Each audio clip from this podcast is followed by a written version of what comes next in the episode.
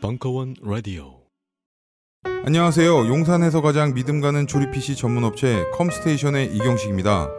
당장이라도 사용하고 있는 컴퓨터를 들어다 던지고 싶을 때, 그럴 때를 대비해 저희 컴스테이션이 용산 선인상가 21동 1층 130호에서 기다리고 있습니다. IT 강국에 걸맞게 믿을만한 조립 PC 컴스테이션이 신뢰를 바탕으로 그 기회를 제공해드리겠습니다. 궁금하신 점은 문의 주십시오. 011-892-5568번입니다.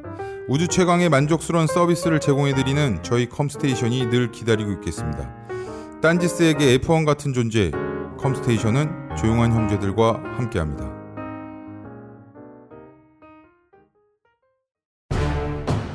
정세현 전 통일부 장관의 시국 강연, 대한민국 외교 안보사, 대북 정책의 시크릿 2부 2016년 11월 22일 강연.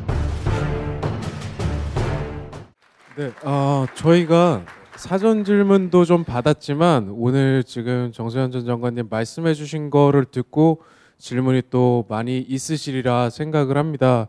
해서 질문 있으신 분 거수를 해주시면 마이크를 전달을 드릴 거고요. 지금 바로 없으시면 사전 질문을 제가 대독을 하는 걸로 진행을 하도록 하겠습니다. 혹시 질문 있으신 분 계실까요?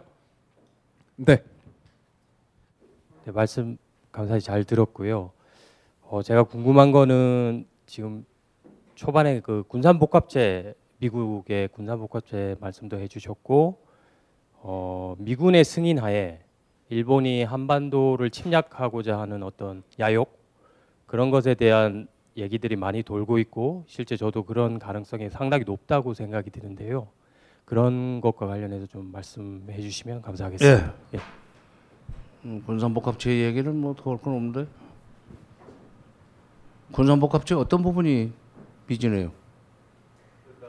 군산복합체 실체? 너무 큰. 그 미국 쪽에서 어쨌든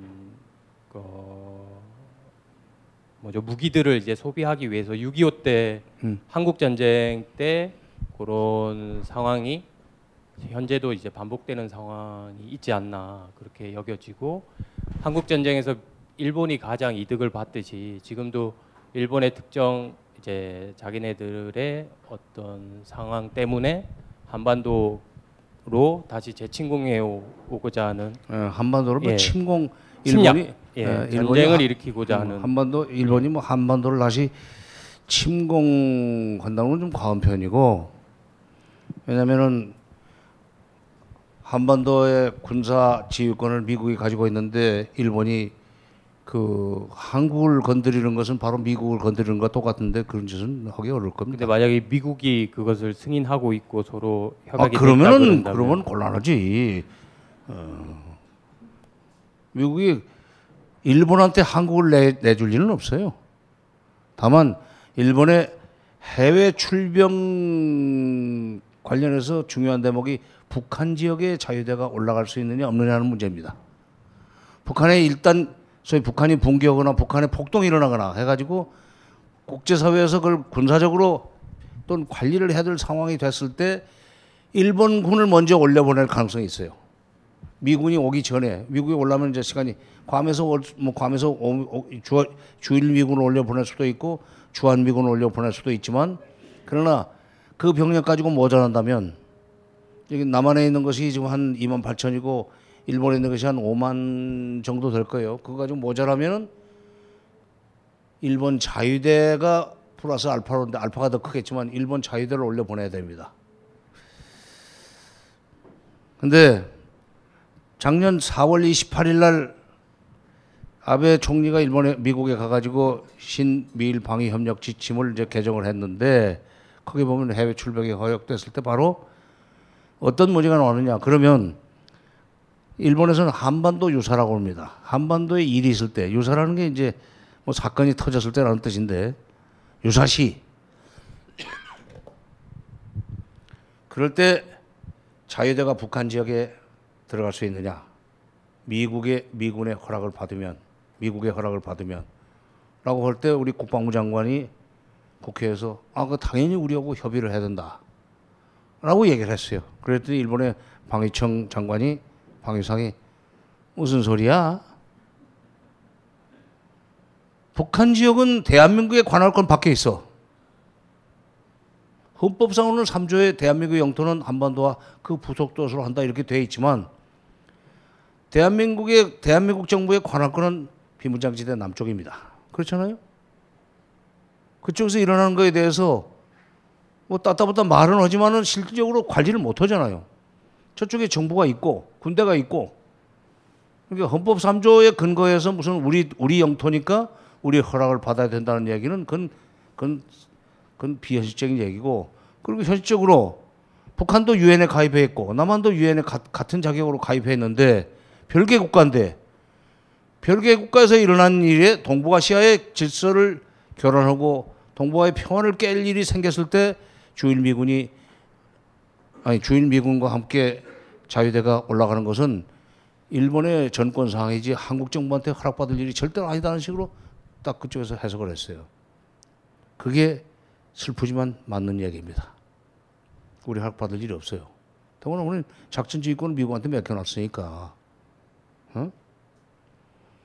작전지휘권을 맡겨놨기 때문에 미국이 하라는 대로 해야 돼요.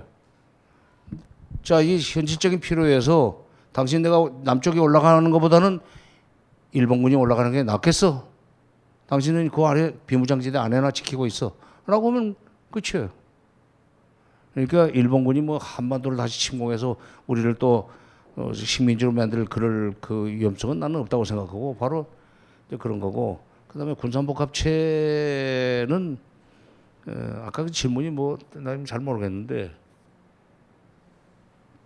그래도 뭐 또 질문할 거예요. 무기를 소비하기 위해서 그 군산복합체들이 자신들이 지니고 있는 무기 재고 처리를 위해서 한반도를 또 전쟁이라는 어떤 상황으로 끌고 갈 것이 아닌가 하는 염려. 그렇게까지는 근데 그건 이제 소위 선제 타격하고 이제 연결되는 질문이긴 합니다. 선제 타격론이라는 게 있잖아요. 우선 선제 타격 못 합니다. 94년도에 처음에 94년도에 북핵 문제가 막 터졌을 때 협상을 하다 안 되니까, 그리고 북한 사람들이 협상에는 쉽게 해서 도사예요, 도사. 그 사람들이 왜 큰 나라를 상대로 해서 협상을 하는데 오히려 그들이 끌고 댕겨요. 그게 과거에 중소 분쟁 시절에 중국과 소련이라는 거대 국가의 틈새에 끼어가지고 한때는 중국 편에 서가지고 소련을 공격하면서 중국으로부터 원조받아가지고 경제 굴리고, 그게 좀 뜸해지면 소련 편에 붙어가지고 중국 비판하면 소련이 막 도와주고, 이렇게 해서 큰 두 나라를 가지고 놀던 가락이 있어요. 소위 약자가 공갈을 쳐가지고 큰 나라를 좌지우지하는 약자의 공갈 외교가 있습니다. 힘없는 놈이 오히려 죽어버리겠다고 그러고 학교 안 간다고 그러고 뭐 밥 안 먹는다고 하면 막 쩔쩔맸잖아요.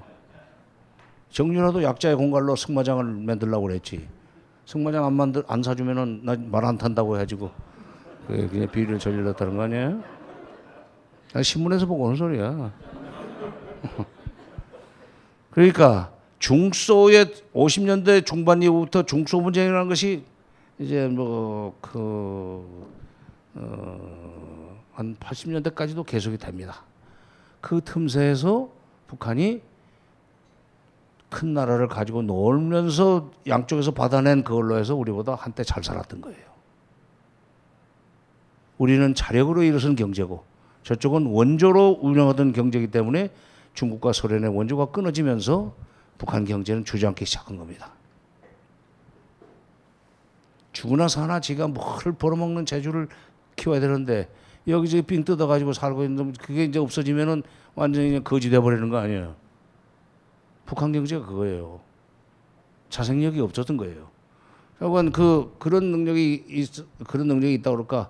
하여튼 미국이 북한을 굉장히 버거워했어요. 그런데 미북 간의 협상사를 보면은 북한만 약속을 어긴 게 아닙니다. 북한도 약속 어긴 게 많아요. 여러분들은 요즘 그 영화를 못 보겠지만은 50년대, 60년대까지도 미국의 헐리우드에서 만든 서부개척 영화가 굉장히 많이 들어서 서부 영화라는 거. 뭐 존 웨인 이런 사람들이 막 그냥 뭐 꼭 총을 쏴도 꼭 미국 사람들은 정면에서만 쏘지 등 뒤로 안 쏘잖아요. 미국 사람은 그런다는 식으로 이미지 메이킹을 하는 거야. 등 뒤에서 쏘면은 그건 아주 죽일 놈 되는 거야. 리버티 밸런스를 쏜 사나이 뭐 이렇게 가지고는 등 뒤에서 쏜 놈이 아주 낯을 못 들고 댕기는 그런 이제 스토리가 있는데, 어쨌건 미국은 정의의 사도인 것처럼 돼 있고, 백인은 정의의 사도고, 인디아는 항상 약속을 어겨서 백인들로부터 징벌을 받아도 싸다. 인디아인은 종자는 없어져야 된다는 메시지를 계속 보낸 것이 서북에 적용합니다. 우리는 그게 진실인 줄 알았어요. 그러면서 북핵 협상사를 이렇게 북미 협상을 지켜보면서, 아, 그게 미국이라는 나라가 세계 국제 정보 질서를 장악하고 있으니까 미국이 얘기하는 건 진실이고 북한이 아무리 그렇지 않다고 얘기해봐야 기사 한 줄 안 나오는 거야. 힘이 없는 나라니까. 큰 나라가 딱 통신사를 딱 UPI, AP, 그 다음에 뭐 또 이제 친미 국가들의 통신사, 언론사들이 다 미국 얘기를, 미국이 옳다는 쪽으로 써주지 북한도 일리가 있다는 얘기는 안 써주거든. 바로 그런 그 정보 질서 때문에 북한이 약속을 어긴 걸로 돼 있고 미국은 약속을 안 어긴 걸로 돼 있지만 그 경과를 보면서 이제 북한이 하도 괴롭히니까 아, 이건 협상으로 안 되겠구만. 군사적으로 쳐야 되겠다 해서 94년도에 봄부터 영변 핵기지를 폭격을 하겠다는 계획을 흘립니다. 근데 결국 취소됐어요. 왜냐? 그래서 미국은 북한을 겁을 주기는 했는데 실제로 겁을 주기 위해서 주한 미국 대사가 그 가족들을 동경으로 빼는 이베큐에이션 그 퍼포먼스까지 했습니다. 저쪽에다는 우리 확실히 친다 하는 메시지예요. 그랬는데 한쪽에서 어떤 계산이 나왔느냐? 주한 미군 사령부에서 실제로 그렇게 하는 경우에 전쟁은 사흘이면 끝난다. 전비는 $1,000억 들어가는데 6.25 때 못지않은 수백만이 죽게 돼 있다. 왜? 영변 핵기지를 때린다 이거지. 그러면 가서 이제 미사일로 치든지 비행기로 가서 떨어뜨리고 오든지 하지 않겠어요? 그럼 그 당시만 해도 북한은 지금 개성공단하고 금강산 관광지대가 된 그 지역에다가 남쪽을 조준해서 배치해 놓고 있는 장사정포, 방사포가 수백문이 있었습니다. 그것이 동시에 터질 거예요. 그건 핵무기가 아니야. 200km씩 막 나갑니다. 장사정포.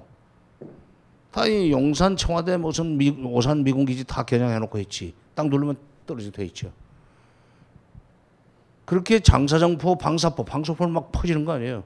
그건 명중률이 높은 거 아니에요. 그냥 여러 군데서 나오다 보면은 어느 팔매 참새가 맞아서 떨어지는지 모르지만 저건 팔매가 많이 날아오면 다 참새는 죽게 돼 있는 거 아니에요. 남쪽 불바다설이, 서울 불바다설이 그래서 나온 거예요.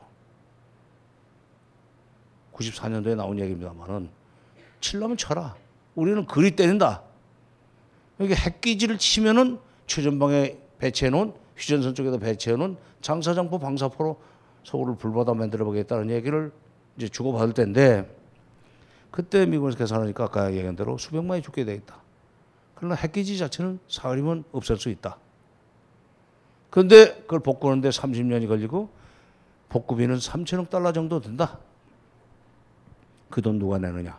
아니, 수백만이 죽게 돼 있는데 북한의 핵을 하나 없애겠다고 그래가지고 미국이 먼저 선제 타격을 해서 전쟁 한반도에 다시 제2의 한반도 전쟁, 한국 전쟁이 일어나가지고 수백만이 죽었을 때 그 도의적 책임은 누가 지는가? 미국이 비난받을 수밖에 없다. 그러니까 6.25는 북한 공산군이 먼저 치고 내려왔기 때문에 미국이 반격할 수밖에 없었다는 거에서 소위 그 반격에 도덕적 정당성이 있었지만 핵을 없앤다는 것이 도덕적 정당성을 가지고 있지만 그렇게까지 심하게 할 필요가 있냐는 반론이 나올 수 있잖아요. 그래서 그때 그만둬야 되겠는데 아 그렇게 말을 꺼내놓고 슬그머니 그만두면 이게 나라의 체면이 말이 아니잖아. 그런데 운이 좋게도 그때 김일성이 남북정상회담 카드를 꺼내듭니다. 마침 그때 같은 미국 대통령이 이제 평양을 갔을 때인데, 그때 이제 막 북폭설이 나오고 할 때에 그 당시에 야당 총재도 못 되고 뭐 김대중 평화센터 그 아태재단 이사장인가 하는 자격으로 그 DJ가 미국에 초청을 받아가지고 미국의 내셔널 프레스 클럽에 가서 연설을 했어요. 유력 정치인이니까 이제 대통령 떨어졌지만은 미국에서 불러가지고 이제 얘기를 듣자. 근데 거기서 DJ가 지금 이런 상태로 가면 한반도에 전쟁이 터진다.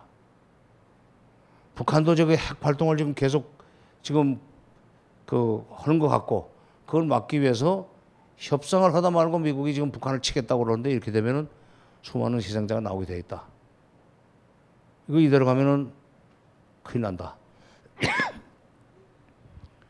현 정부의 영향력을 행사할 수 있는 원로 정치인이 평양으로 좀 가달라. 가서 김일성과 담판을 져가지고 뭔가 퇴로를 찾아달라. 카터, 나는 그 역할은 지미 카터 전 대통령이 했으면 좋겠다. 같은 민주당이니까. 카터 갔어요.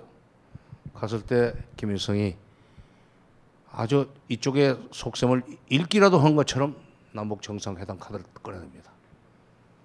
그러니까 정상회담을 통해서 뭔가 여러 가지 이 핵 문제 해결에 길이 보일 수도 있다는 희망이 이제 보이기 시작하니까 미국이 그 북폭 계획을 그야말로 명분 있게 취소할 수 있었죠. 요 얼마 전에 지난 16일 날 당시 북폭 계획을 세웠던 윌리엄 페리 국방장관이 서울에 왔었습니다. 그분의 저서에 이제 한국어판 출판 기념회를 하기 위해서 그때 이제 그 세미나에 가서 얘기 들었어요. 나도 이제 가서 들었죠. 그리고 그 다음 날 저녁에 어느 그 말하자면 재미 교포인데 그 윌리엄 피라고도 잘 알고 있는 사람이 또 서울에 집이 있어가지고 그 집에서 주최하는 소위 그 극소수의 한 6명만 앉아서 밥을 먹는 딱 요만한 테이블에 앉아가지고 밥 먹는 자리에서 같이 얘기를 했어요. 그때 윌리엄 페리가 요즘 미국에서 선제 타격론이 나오는데 그건 진짜 천지분간 못하는 소리다. 지금 94년에도 영변 핵기지 하나만 때리면 된다고 생각을 해가지고 북폭 계획을 세웠다가 그 피해가 엄청나게 크다는 사실 때문에 스스로 포기를 했는데, 지금 북한은 그동안에 북핵 정책을 잘못해서 5차 핵실험까지 했고 최소한도 핵폭탄은 10개는 가지고 있으라고 본다. 근데 그것을 어디다 놓고 있는지 모른다. 지금 한 곳에 절대로 모아놓지 않았을 거다 이거지. 그렇잖아요. 어떻게 보면 10군데 있을지도 모르는데 어디를 때린다는 얘기냐, 선제 타격을. 있지도 않은데 때리면은 핵폭탄 날아올 거고, 그렇게 되면은 선제 타격하다가 북한의 후제 타격에 걸려가지고 남한이 불바다 되는데 그건 못한다. 그건 천지분간 못하는 소리다. 그러니까 앞으로 선제 타격론 나오면요, 국회의원이고 누구 그런 얘기 하면은 그 얘기해 주세요. 핵무기가 어디 있는데 알고 하는 소리냐. 그러니까. 그런 것 때문에도 일본군을 내세우거나 미국이 무슨 한반도에서 군사 작전을 할 수가 없습니다. 네, 또 질문하세요. 아이고, 이럴 때는 클라우드 한 병 딱 갖다 주면 좋은데 물만 먹이고 그랬어. 저 질문. 예. 예. 그 중국 얘기 나오셔가지고. 어디 있어요? 여기 있어요. 어디? 그쪽에서만 나와. 중국 얘기하셔가지고 관련 질문을 하려고 하는데요.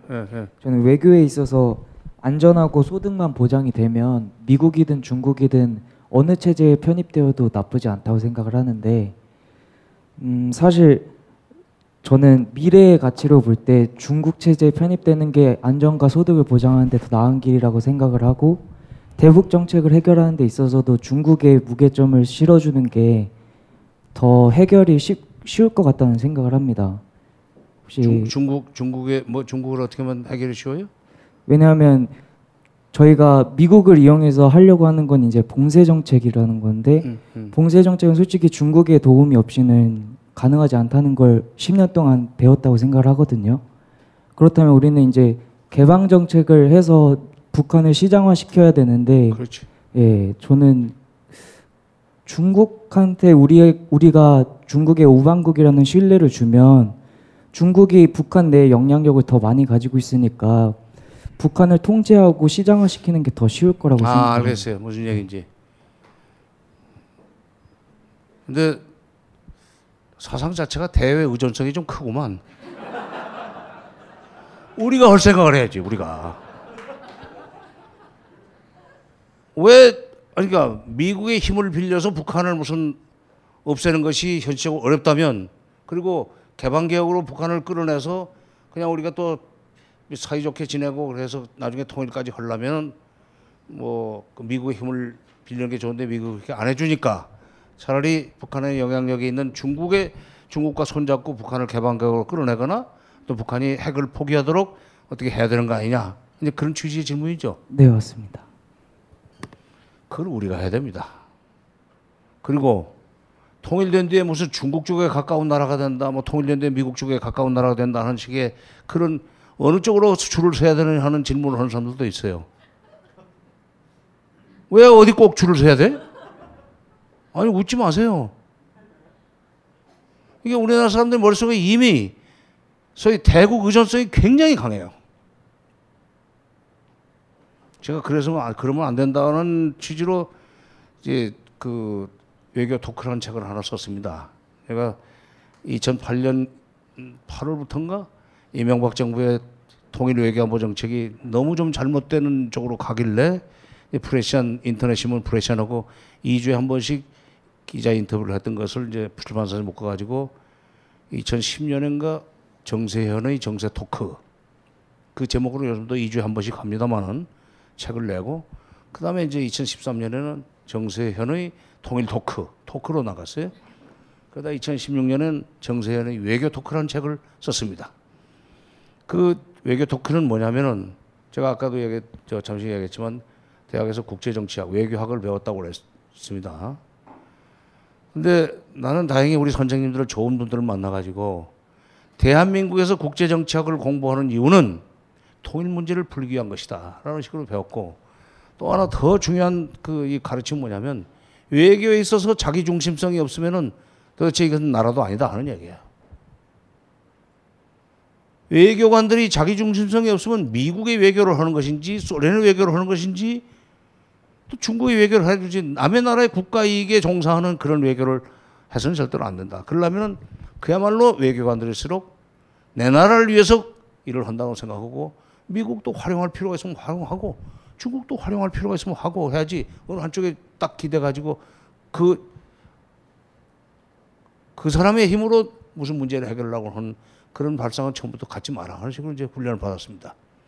그런 식으로 생각을 해서 이제 그게 배겼는데 실제로 정부에 들어가서 일을 해보니까 우리나라 외교부라든가 국방부가 너무 대외 의존성이 강해요.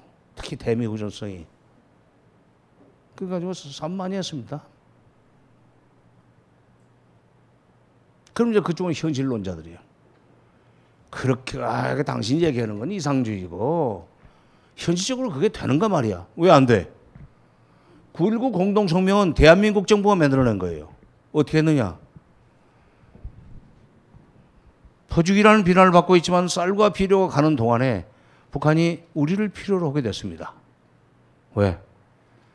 부족한 쌀을 메꿔주지요. 부족한 비료를 주지.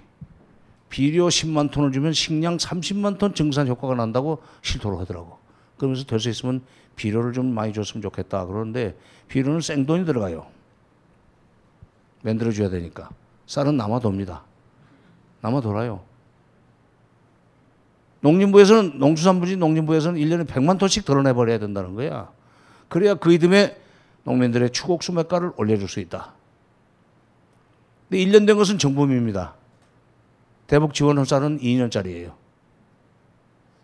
방아를 쪄서 보냅니다. 군량미로 비축하지 못하게. 먹어버려라 이거야. 그것도 모르고 말이야 국회의원이라고 뭐 대선 후보까지 나왔던 친구들이 말이지 뭐 보내주는 무슨 쌀을 뭐 군량미로 비치고 그 곡조도 모르는 사람.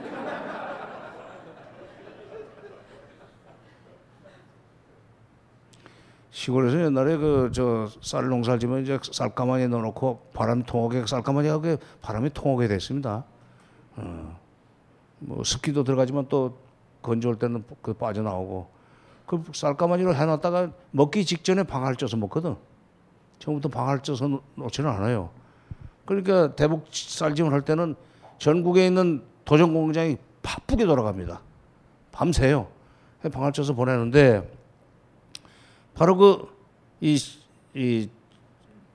지금 그 식량 지원을 그렇게 40만 톤씩 하다 보니까 그리고 비료 30만 톤씩 주다 보니까 부족한 식량을 메꿀 수 있는 정도가 되면서 우리말을 듣기 시작했어요. 어느 진리까지 있었냐? 미국이라는 나라가 정보가 많으니까 그러겠지만 미국의 동아태 차관보, 그러니까 거기 국무장관이 있지만은 미국이 전 세계를 관리하는 나라다 보니까 이 동아시아 태평양 차관보가 북한 책임자입니다. 한국 책임자고 뭐 필리핀이고 뭐 전부 다 그 동아태 차관보 관할 끝내에 있어요. 국무장관은 더 큰 판에서 놀고 국무장관 이제 뭐 차관 그다음에 차관보들이 쭉 지역 차관보들이 있는데 동아태 차관보가 남북 장관급 회담이나 남북 무슨 국장급 차관급 회담이 있으면 옵니다. 미국에서 직접. 외무장관실에 가서 인사만 하고 통일부 장관실로 와요. 다음번 회담 때 북한을 이런 식으로 좀 사전에 오리엔테이션을 시켜가지고 육자회담에서 성과가 날 수 있도록 좀 사전에 조율을 해 주십시오. 두 번이나 왔어요. 바쁠 때는 여기 주한 미국 대사를 보냅니다. 소위 본국의 훈령이라고 하면서. 그게 뭐냐? 쌀과 비료라는 것 때문에 북한의 대남 의존성이 생겼다. 말을 듣는다. 그래서 북핵 문제를 해결하는데 한국이 북한을 설득해가지고 문제 해결되는 쪽으로 끌고 가야 되겠다는 계산한 겁니다. 처음에는 5대1로 압박해서 보유해가지고 문제를 해결하자더니 그게 안 되니까 이제 한국 보고 문제를 해결하라고 오는 거죠. 바로 그걸 가지고 북한을 설득한 거죠. 지금 핵카드를 가지고 받아내려고 하는 것이 목적이 분명하면서 왜 자꾸 거기다 딴 걸 섞어가지고 그리고 이상한 까다로운 조건을 붙여가지고 미국으로 하여금 이 판을 깨고 나가도록 자꾸 유도하느냐. 쓸데없는 자살골이다. 그러지 마라. 그건 통일부 장관이 해야 돼요. 육자회담은 외교부 장관 소관이고, 외교부 소관이고. 그 다음에, 그러고 나서 이제, 그 다음에 이제 그 나머지는, 북한을 그렇게 하는 건 통일부가 할 일이고, 자, 북한이 그러면 조금 태도가 좀 온순해지고, 다음번 회담에서 상당히 협조적으로 나올 것 같다는 전망이 있으면 외교부한테 패스해가지고 자 미국도 그렇게 트집만 잡지 말고 문제 해결 쪽으로 좀 협조를 해라. 그리고 아 그렇다면 우리도 그렇게 움직일 수 있다. 중국 보고 당신이 육자회담 의장국이니까 회의 소집해서 결론 냅시다. 그게 9.19 공동성명입니다. 그러니까 북한이 핵을 포기하는 대가로 미국 수교 해줄래? 미국이 북한이 그것만 한다면 우리도 수교해 줄 여기가 있다. 또 일본은 미국이 한다면 무조건 따라가는 나라입니다. 오직 그만 미국, 일본의 인텔리들이 너무 일본 외교가 미국 따라간다고 그래서 추수 외교, 추종한다고 그러고 수행한다고 그럴 때 추수. 뭐 가을에 소위 하베스트 가을에 수확하는 추수가 아니라 추종, 수행, 예? 추수 외교라고 비꼬았겠어요. 일본은 그 대미 추종성이 굉장히 강합니다. 우리보다 좀 강한 것 같아, 더. 그러니까 미국이 일본은 참 잘해줘요. 아, 트럼프도 바로 가서 만나잖아. 우리는 감히 가지도 못해. 지금 갈 수도 없지만. 만나주지도 않을 것 같아. 계속 있을 거야? 에이, 아니지.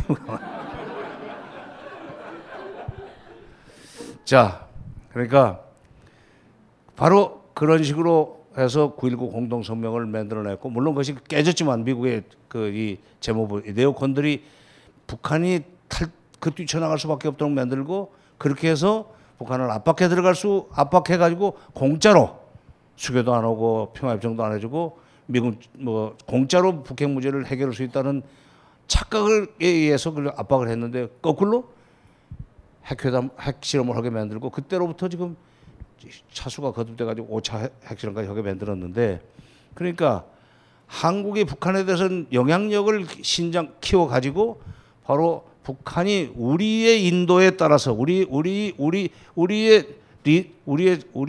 인도를 받아가지고 개방개혁을 할 수 개방개혁 나올 수 있도록 한 것이 제일 확실한 방법입니다. 그리고 또 하나, 통일이 되려면 남북 간의 경제적으로 상호 의존 관계가 서로가 서로를 필요한 관계가 돼야 됩니다. 경제가 먼저 하나가 돼야 돼요. 경제 공동체가 돼야 됩니다. 경제 공동체가 되고 난 뒤에 사회문화 공동체를 만들 수 있고, 경제가 하나로 들어가면 사회문화적으로도 하나예요. 예? 그리고 이제 정치 공동체, 군사 공동체로 갈 수 있어요. 경제 공동체, 사회문화 공동체, 정치 공동체, 군사 공동체. 그러니까 그런 식으로 우리가 그 상황을 주도해야 되는데, 그러려면은 꾸준히 우리 기업들이 북한하고 이제 그 이 거래를 해가면서 개성공단 같은 걸 자꾸 만들어가지고 북한의 노동자들을 우리가 활용해서 저임금 노동력을 써가지고 경쟁력이 있는 물건을 팔아서 북한도 돈을 벌어 쓰게 하고, 우리는 우리대로 수출을 늘리고 그런 식으로 하다 보면 북한 경제와 남한 경제가 한 덩어리가 됩니다. 만약 중국의 힘을 빌린답시고 너희들도 투자를 해라, 너희들도 왕래를 해라, 그럼 북한 경제는 중국화됩니다. 북한 경제가 중국화되고 나면은 우리 거 안 돼요, 그거. 우리 거 안 됩니다. 우리가 해야 돼요. 그러니까 중국의 힘을 빌린다, 미국의 힘을 빌린다 하는 생각보다도 우리가 될 수 있으면은 시간이 좀 걸리더라도 북한과 남한이 한 덩어리가 되도록 만들 생각을 하고, 핵을 포기시키는 것도 그렇고, 그 다음에 시장 개방을 하는 것도 그렇고, 우리의 인도를 받아서 하도록 해줘야 돼요. 실제로 그래서 한때는 이렇게 이명박 정부 들어서기 전에는 북한이 상당히 많은 정도로 시장화됐었습니다. 오직하면은 뉴욕타임스나 워싱턴포스트가 2005년쯤 되면은 그런 기사들이 나와요. 2005년 9월 9.19 공동성명이 나오고 난 뒤인데, 저건 깨졌지만은 2005년 9월 18일인가 거기에 뉴욕타임스에 어떤 제목의 기사가 나오는가.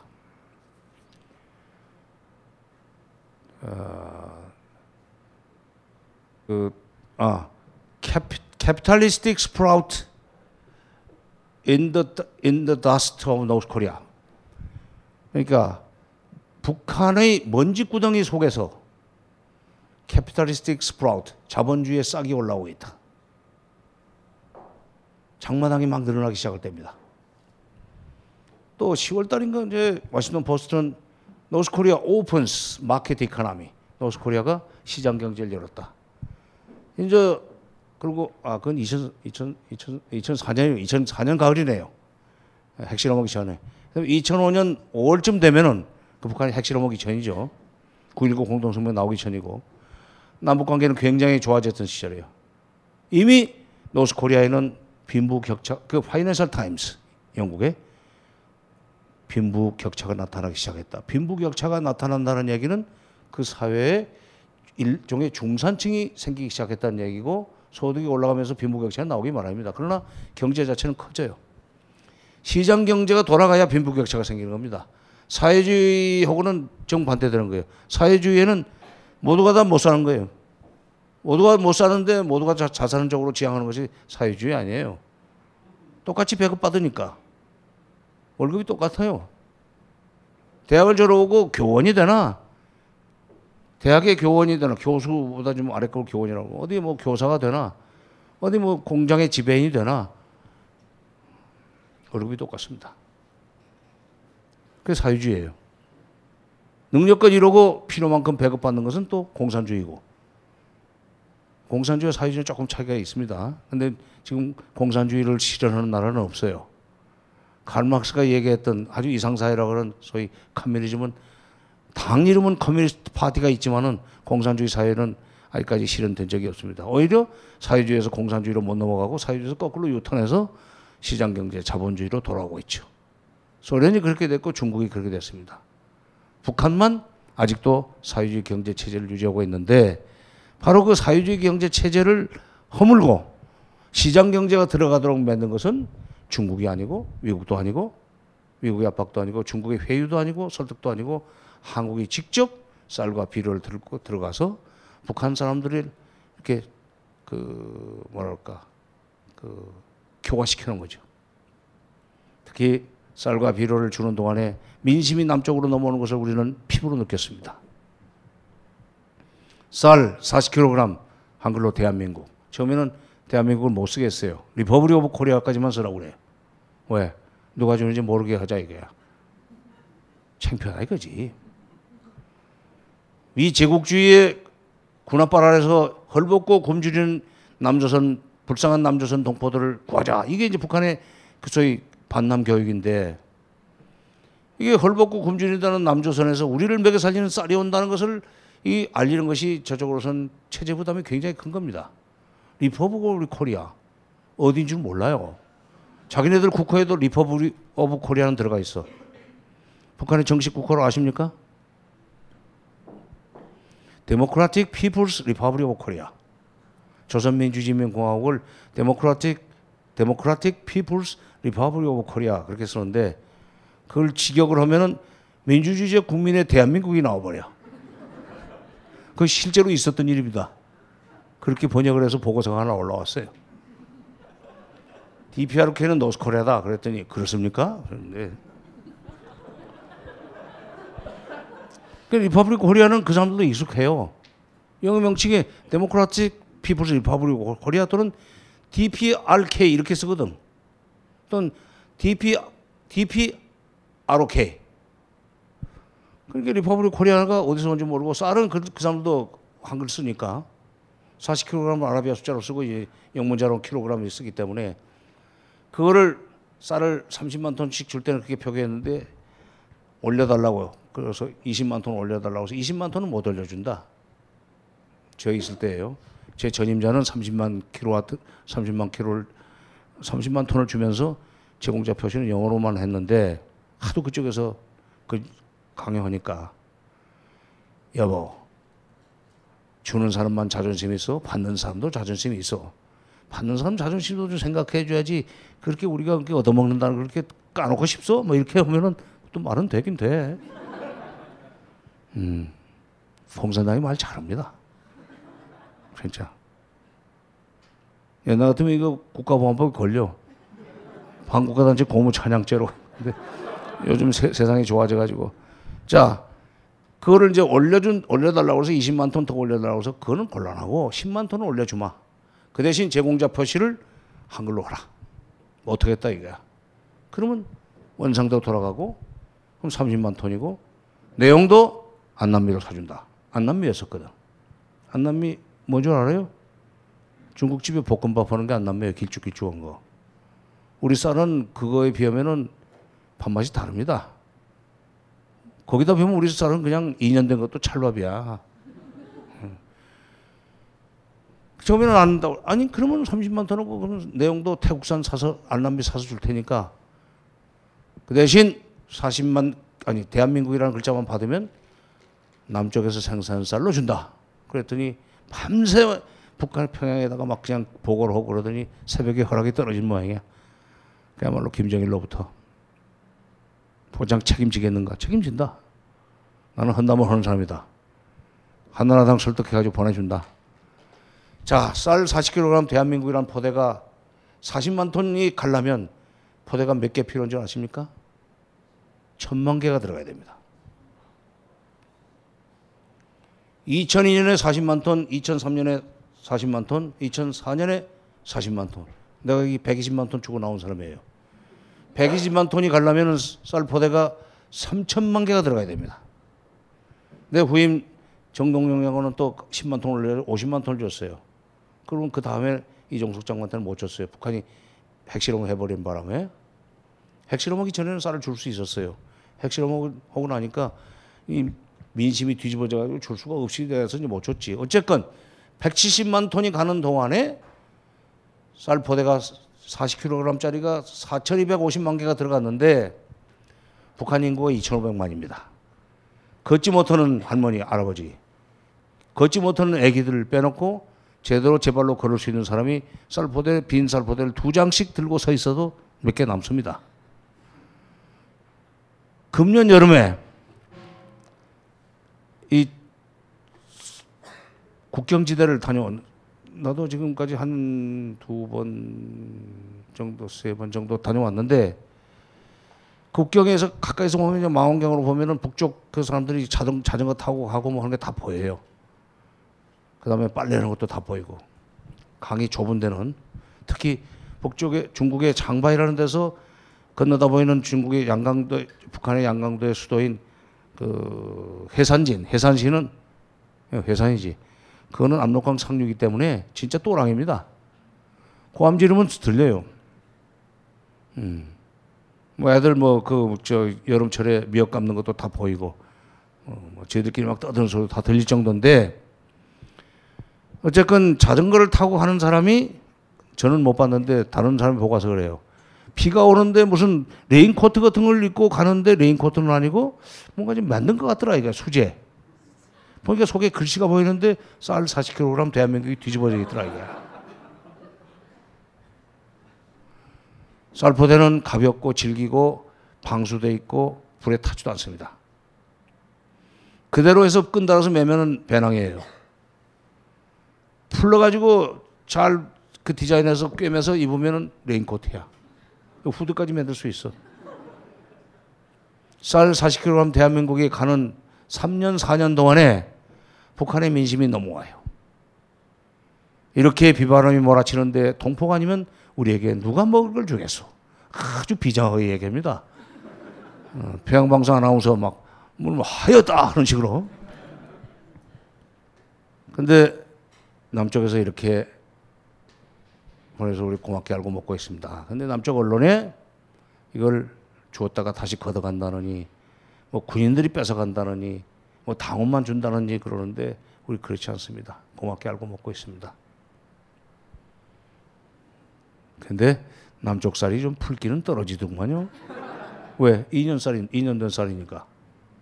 그 이쪽에서 인상 팍 쓰니까 이거 뭐 고맙다는 소리는 안 하고 풀기 떨어진다고 그러고. 아니, 투명성 보장 차원에서 이제 3인 1조로 내륙까지 들어가서 쌀 배급 받으셨습니까? 아, 저 보시나요? 그 사진도 찍고 그랬지. 딱 세워놔서 쌀 40kg 대한민국. 불길은 떨어집니다. 그러고는 이제 기분 나빠할 것 같으니까 그래도 죽을 쏘서 드리면 어른들은 오히려 좋아지죠. 이렇게 딱. 자, 그 쌀 출처가 분명한 남한에서 온, 남조선에서 왔다는 것이 분명한, 대한민국이 남조선인 건 이제 아니까. 그걸 먹으면서 적개심을 키우겠습니까? 아, 역시 당과 수령이 우리를 먹여 살린 줄 알았더니, 어버이 수령이 먹여 살린 줄 알았더니 남조선 동포들이 우리를 먹여 살리는구만. 독일이 통일한 건 바로 그겁니다. 69년 이전에 보수 정권이 벌어놓은 돈을 이제 69년에 소위 진보 정권이 들어서 가지고 국내적으로 분배를 더 많이 하고 복지 지원 예산을 늘리면서 남은 돈을 동쪽으로 보내기 시작했어요. 20년 동안 보냈습니다. 거의 먹여 살리다시피 했어요. 그때 동쪽의 민심이 꾸준히 서쪽으로 넘어왔습니다. 20년 동안 그러더니 마지막에 89년 11월 9일 날 베를린 장벽이 무너졌습니다. 몸이 넘어오기 시작한 거예요. 마음이 먼저 넘어오고. 더 놀라운 것은 우리는 김대중 노무현 정부 시절에 추진했던 햇볕 정책을 이명박 정부가 들어서면서 그날로 스톱을 시켰습니다. 남북 교류협력 다 스톱, 대북 사업 스톱, 개성공단도 박근혜 정부에서 스톱. 금강산은 이제 이명박 정부 때 끊었고, 뭐 핑계는 있지, 뭐 박광자 씨 피격 사건 이런 거 있었으니까 뭐 핑계가 걸리기를 기다리고 있다가 그냥 바로 했다고 나는 보는데, 근데 독일은 어떻게 했느냐? 진보 정권 13년 동안에 꾸준히 동독을 지원하면서 동쪽 민심이 서쪽으로 넘어오게 만들어놨는데 다시 13년 만에 보수 정권으로 권력이 넘어갔어요. 그런데 그 보수 정권이 어떻게 보면 생각이 깊었던 사람들이죠. 그동안에 사회민주당이 추진해왔던 대동독 정책인 또 동방 정책, 정확하게 말하면 대동독 지원 정책입니다. 경제적으로 지원하는 거예요. 정책은 기민당 정부 하에서도 계속한다. 그래서 난 그때 그걸 보고 아 역시 식민지 근성이나 가지고 있는 그리고 어느 큰 나라에 붙어야만 된다는 그런 근성을 가지고 있는 거하고 명세기에도 제국을 꿈꿨던 독일하고는 다르구나. 인구는 우리가 7,500만이 거기 8,000만밖에 안 돼요. 독일은 통일돼도. 도량의 크기가 있어요. 그 전 정권에서 했던 얘기 퍼주기를 계속한다는 거예요. 퍼주기 안 하면 민심이 안 옵니다. 내가 오늘 여기 쓰려고 그러다가 왔는데 여기 자 이거 여기 글씨 쓰면 나와요? 어디 갔어?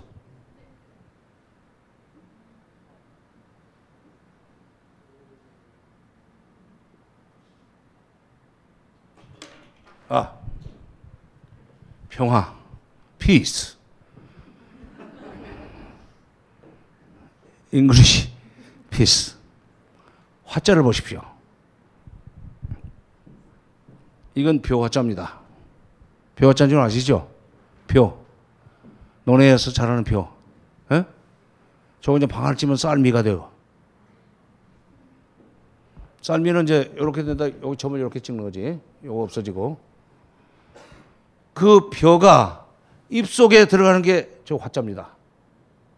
벼와 옆에 입구자가 있잖아요. 입속으로 벼가 먹을 것이 들어가는 것이 골고루 되면 그건 피스입니다. 평화입니다. 먹는 문제를 해결해 주면은 양자 간의 관계는 먹는 문제를 도와주면 양자 간의 관계는 평화적으로 될 수밖에 없습니다. 무력을 쓸 수가 없어요. 아, 수시로 빵 사주고 또 술도 사주고 여행도 같이 가자고 하는 놈을 좀 기분 나쁘게 한다고 그렇게 주먹으로 때립니까? 기분 나빠도 그건 계속 그거를 받아 먹어야 되니까. 무려 폭력을 못 쓰는 거 아니에요. 마찬가지예요. 나라에서. 남북 간에도 이 벼를 입속에 넣는, 벼가 입속에 들어가는 상태가 골고루 되는 거. 평균적으로 되는 거. 이게 평화를 가져오는 소위 지름길이라고 할까 기본이죠. 그러니까 쌀과 비료를 줄 때 그때 민심이 나오는 걸 우리는 피부로 느꼈는데 우리는 그걸 오래 못했어요. 2000년부터 쌀과 비료를 주기 시작해가지고 이명박 정부 들어서 가지고 8년도 채 못했지. 그리고 끝났지. 독일처럼 20년 계속했으면 우리도 통일됐으리라고 나는 생각합니다. 그러니까 평화라는 것은 국방부 장관끼리 만나가지고 합의서를 100장은 만들어도 소용없어요. 합의서가 유지될 수밖에 없는 인프라가 깔려야 돼요. 그게 뭐냐? 이코노믹 코퍼레이션 위에 피스라는 상부 구조가 올라갈 수 있습니다. 이코노믹 코퍼레이션이라고는 인프라 스트럭처 위에 피스라는 소위 상부 구조가 올라갈 수 있어요.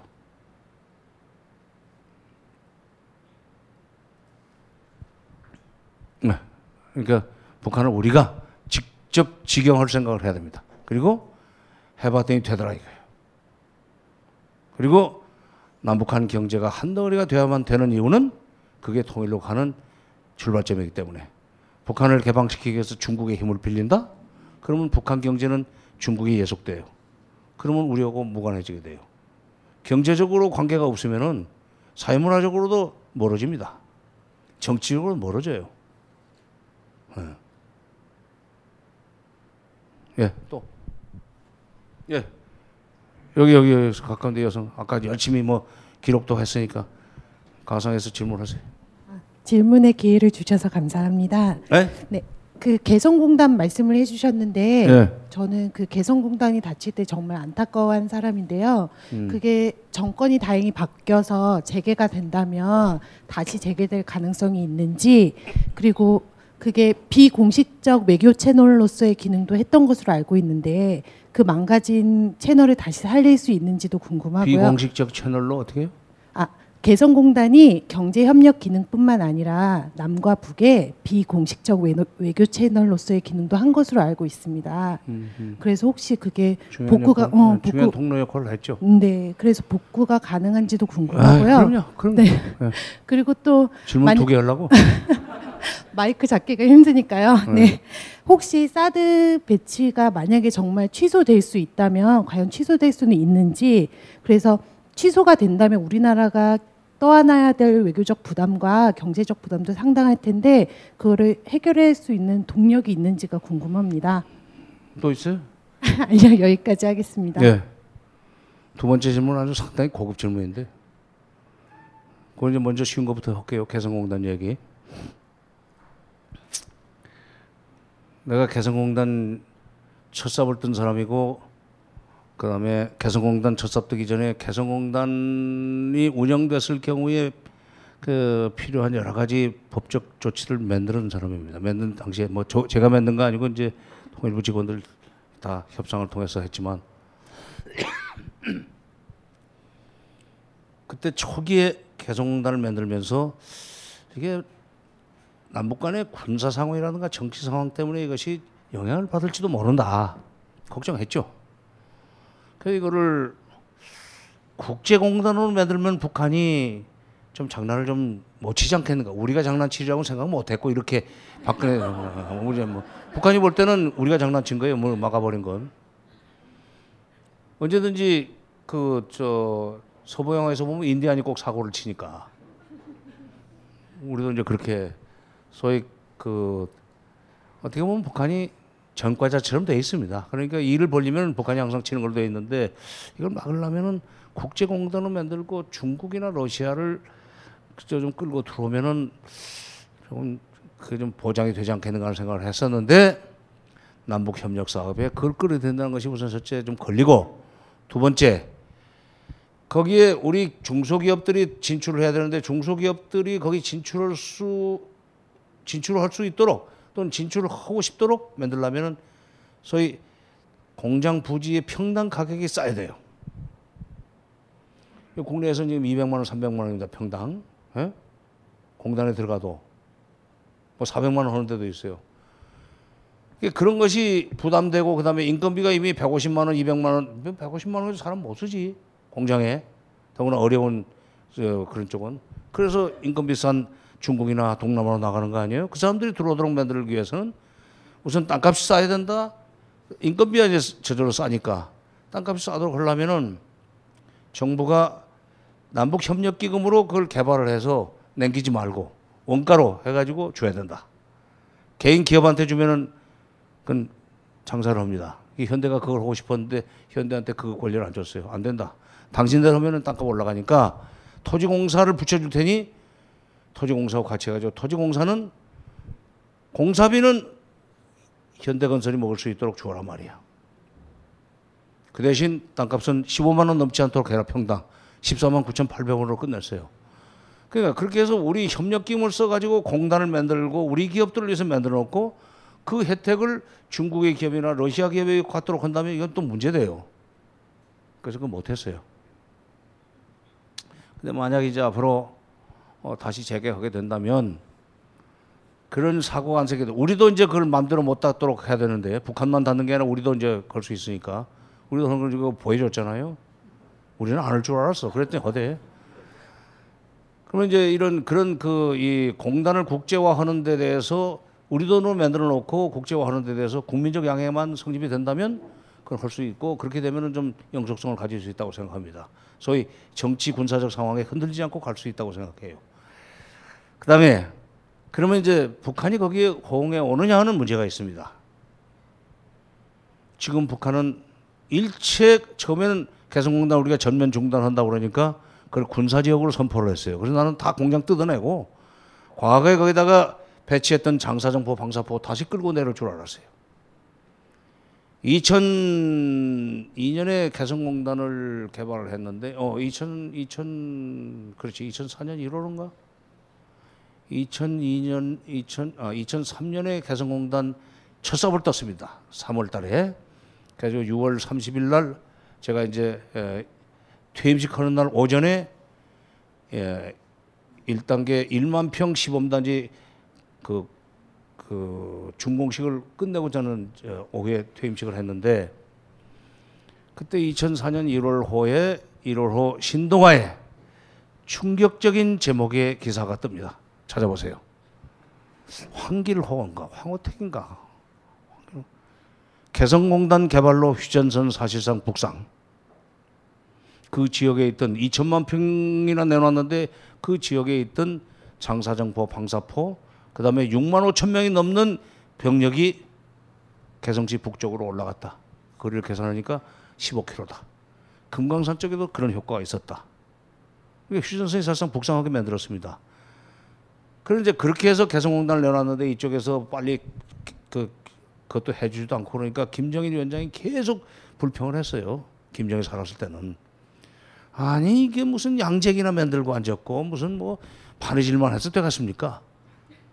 이게 무슨 하이테크놀로지 뭐가 들어와야 우리도 좀 어깨너머로 배우든지 뭐 좀 그 덕을 보지. 이 도대체 와가지고 뭐 양푼이나 양재기나 만들고 앉았고 뭐 시계나 맞춰가지고 가고 뭐 바느질이나 하고 앉았고, 이게 그러지 말라고 계속 하는데, 이게 한미 간의 약정에 의해서 미국 기술이 10%만 들어가 있는 기술이 장비가 외국으로 나가려면 군사적 이용 가능성이 있다는 이유로 해서 미국의 허락을 받아야 됩니다. Economic Regulation Act라는 거예요. 미 상무성의 허락을 받아야 돼요. 매번 허락받고 보냈습니다. 군사적 이용될 가능성이 있다고 협의를 씌워요. 아니다. 이게 어떻게 되느냐. 그냥 무턱대고 그냥 맞고 품는 식으로 안 된다는 거예요. 매번 가서 이제 아니 진짜 빌고 빌어서 한번 해보세요. 아 진짜 참 서글픕니다. 관계가 처음에 그렇게 설정이 돼가지고 어쨌건 그런 식으로 해서 이제 북한은 북한대로 불만이 있었지만 다시 시작한다고 하면은 북한은 아니 그 군사지역으로 안 만들었다는 얘기예요. 그 그대로 기계에 있고 좀 녹슬었는지 모르지만 다시 그대로 있고, 그리고 가면 바로 다시 뭐 수리하면 닦고 조이고 기름치면 기계는 돌아갈 수 있을 겁니다. 북한은 기다리고 있어요. 다만 우리 국민들, 우리 기업들의 걱정, 우려를 감안할 때 이제는 좀 국제공단성 그 사업으로 다시 좀 키워야 되는 거 아닌가 그런 생각입니다. 그럴 수 있는, 그렇게 일을 할 수 있는 정권이 들어선다면 가능하죠. 그게 아니면 안 되는 거고. 또 질문하십시오. 아, 두 번째 질문. 아주 그 뭐였었더라? 아, 사드 배치. 지금 사드 배치는 이제 그 사드라는 건 크게 봐서는 MD 체계, 소위 미국이 지금 그 유럽 동구라파하고 중동 쪽에서는 러시아를 견제하는 MD 체계를 구축해 나가고 있습니다. 아시아 쪽에서는 중국을 견제하는 MD 체계를 구축해 나가고 있어요. 그 일환으로 지금 성주에 그게 들어오는 거예요. 그러니까 이쪽에 성주에 있는 포대는 일본에 있는 것과 연결이 되면서 결국은 그 정보가 한일 군사정보보호협정에 의해서 한일 간에 그 정보를 공유하면 그 정보는 결국 미국으로 다시 넘어갑니다. 바로 뭐 실시간으로 요즘 뭐 전파는 속도가 빠르니까. 그래서 거기서 최종적으로 쏴라. 아니면 이거는 좀 더 좀 아직 지금 긴가민가 하니까 좀 기다려봐라 하는 지시는 본토에서 와요. 그 MD 체계를 구축하는 과정에서 한때 오바마 정부 초에 저쪽에 그 동유럽 쪽에서 그걸 구축하려고 그러다가 러시아가 강력 저항을 하고 반발하면서 별로 이렇게 그 실익이 없다고 생각해가지고 취소한 적이 있어요. 쭉 하다가. 그러니까 미국에서 걷어들일 수도 있습니다. 그러니까 트럼프 정부에서 그것이 취소될 수도 있고, 또 여러 가지 그 국제 정세는 수시로 변하는 거니까, 수시로 변하기 때문에 변화된 정세를 잘 활용해서 차기 정부에서, 대한민국 정부에서 이거 이렇게 해가지고 우리가 손해가 많으니까 이거 받치면 우리는 이제 무역에서 완전히 손해 본다. 지금 봐라, 한한영 때문에 이게 이제 그 동안에는 뭐 저기 그 전전 나온 영화 뭐죠, 천송이 나온 게 별에서 온 그대. 그거 중국에서 엄청나게 인기를 끌었다는 거 아니야? 그 천송이 입은 코트를 중국이 살라고 그러는데 뭐 또 못 사게 했다고 해서 대통령이 화내서 또 풀어주고 그랬는데. 그다음에 송중기가 나오는 저기 뭐야 그게? 어? 태양의 황제? 뭐 이지말입니다 하는 거 말이야. 뭐 이지말입니다 그래가지고 난 처음에 그게 아니 무슨 애들이 국어 실력이 이런가 그랬더니 그게 또 그 이제 수상한 그녀까지만 번역이 되고 이제 다시는 그거 못 들어가는 거예요. 이게 바로 사드 배치에 대한 보복이 시작됐다는 겁니다. 이제 아직은 무역에 있어서 지금 보복은 나오지 않고 있어요. 왜냐하면 이건 FTA도 지금 뭐 있고 그다음에 세계 무역 체계 속에서 중국이 유별나게 우리한테 그렇게 하면은 중국의 명색이 넘버 2인데 대국답지 못한 거기 때문에 너무 표가 나지. 그리고 잘못하면은 이제 중국, 미국으로부터의 대중국 보복, 뭐 우리하고는 무관하게 지금 트럼프는 중국에 대해서 45% 관세를 붙이겠다고 지금 선거 기간 중에 얘기를 했는데 그건 실행하기는 어려울 거예요. 그러나 그런 것도 이제 불러올 수 있다는 생각 때문에 아직 한중 무역에서 관세를 장벽을 높이거나 하는 것은 안 일어나지만 이미 실질적으로 사드 배치 때문에 중국에 진출해 있는 기업들이 타격이 많습니다. 자동차에 들어가는 배터리를 납품하는데 우리 걸 납품을 못하게 만들었고 중국 것을 납품할 수 있도록 절묘하게 규정을 이용해가지고 그래서 지금 현대고 LG고 굉장히 손해가 많다는 거 아니에요? 그러니까 우리가 이런 등등을 적극적으로 들고 나서가지고 우리 굶어 죽게 생겼다. 그리고 솔직히 말해서 이게 사드가 북한 핑계를 데리고 갖다 놨지만은 2,000km짜리 엑스밴드 레이더 때문에 중국이 이렇게 나오는데 아이고 좀 가지고 나갔으면 좋겠다. 다른 걸로 내가 너희들 물건 사줄게. 그거 있잖아 왜. 비싼 물건 바가지 쓰는 것 같으면 아 이거 뭐 이거 그렇고 그 대신 그거 얼마요? 좀 싸네. 그거는 내가 하나 살게. 그런 경험이 없나요? 없는 모양이네. 그러니까 그건 나는 그러니까 오바마 초에 미국이 자진해서 사드 배치를 철회했던 적이 있다고는 소위 그 설례가 있으니까 그거를 감안할 때 트럼프 정부에서 그럴 수도 있고 근데 그거는 한국 정부 호기 나름입니다. 한국 정부가 적극적으로 설득을 하고 하면은 그런 건 대통령급에서 해야 돼요. 뭐 국방부 장관이나 외교부 장관 또는 실무자들 시켜가지고는 안 됩니다. 그 계단 밟아서 올라가는 동안에 전부 다 그야말로 사막지대에 그 비온 뒤에 물 없어지는 것처럼 없어져 버려요. 대통령끼리 정상회담 직접 그냥 독대해가지고 설득을 해서 뒤집어야 돼요. 그러려면 그걸 할 수 있는 논리가 탄탄한 사람이 대통령이 돼야 됩니다. 꼭 전화해서 지시를 받고 오는 건 말고. 아니, 대통령이 그 이론이 강해야 돼요. 이론이 강해야 됩니다. 그러지 않으면은 정상회담 해서 남는 건 사진 100개 없어요. 정상회담에서 미국의 의지대로 가지 않고 우리의 의지대로 미국을 끌고 온 성공 사례들이 몇 개 있습니다. 그때는 대통령이 직접 미국의 정상을 설득한 겁니다. 예, 또. 저 그쪽에서만 나오고. 아, 저 여기 이쪽에. 질문하세요. 마이크가 귀에? 북한이야.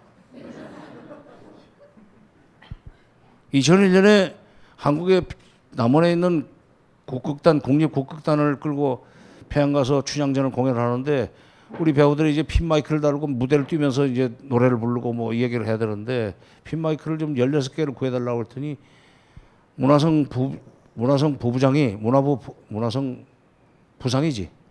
부상이 죄송합니다. 우리 문화성 내에 전부 뒤져도 핀 마이크가 4개밖에 없습니다. 여기 지금 마이크가 2개밖에 없는 것 같아요. 자, 하세요. 아, 그 오늘 너무 강연 잘 들었고 응? 너무 뭐요? 강연 너무 잘 들었고 지금 저희 때문에 고생하고 있으신 거 아는데 이 질문이 좀 날로 먹는 질문일 것 같긴 해서 서론이 길어 빨리지 뭐. 정부 측에서 이렇게 지원 그 소리를 해요. 이쪽으로 나와서 울려가지고 들리질 않아. 그 정부 측에서 지원하는 거랑 기업 측에서 이렇게 뭐 지원하는 거 말고 그 저희들이 앞으로 어떻게 하는 게 구체적으로 좀 좋을지. 뭐를 어디를 지원? 대북? 네. 대북 지원? 그 이제 힘을 스스로 키워야 한다고 말씀해 주셨잖아요. 아?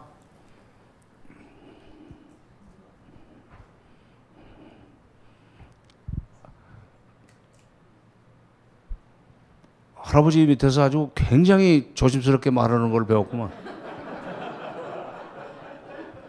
양반이 모양이네.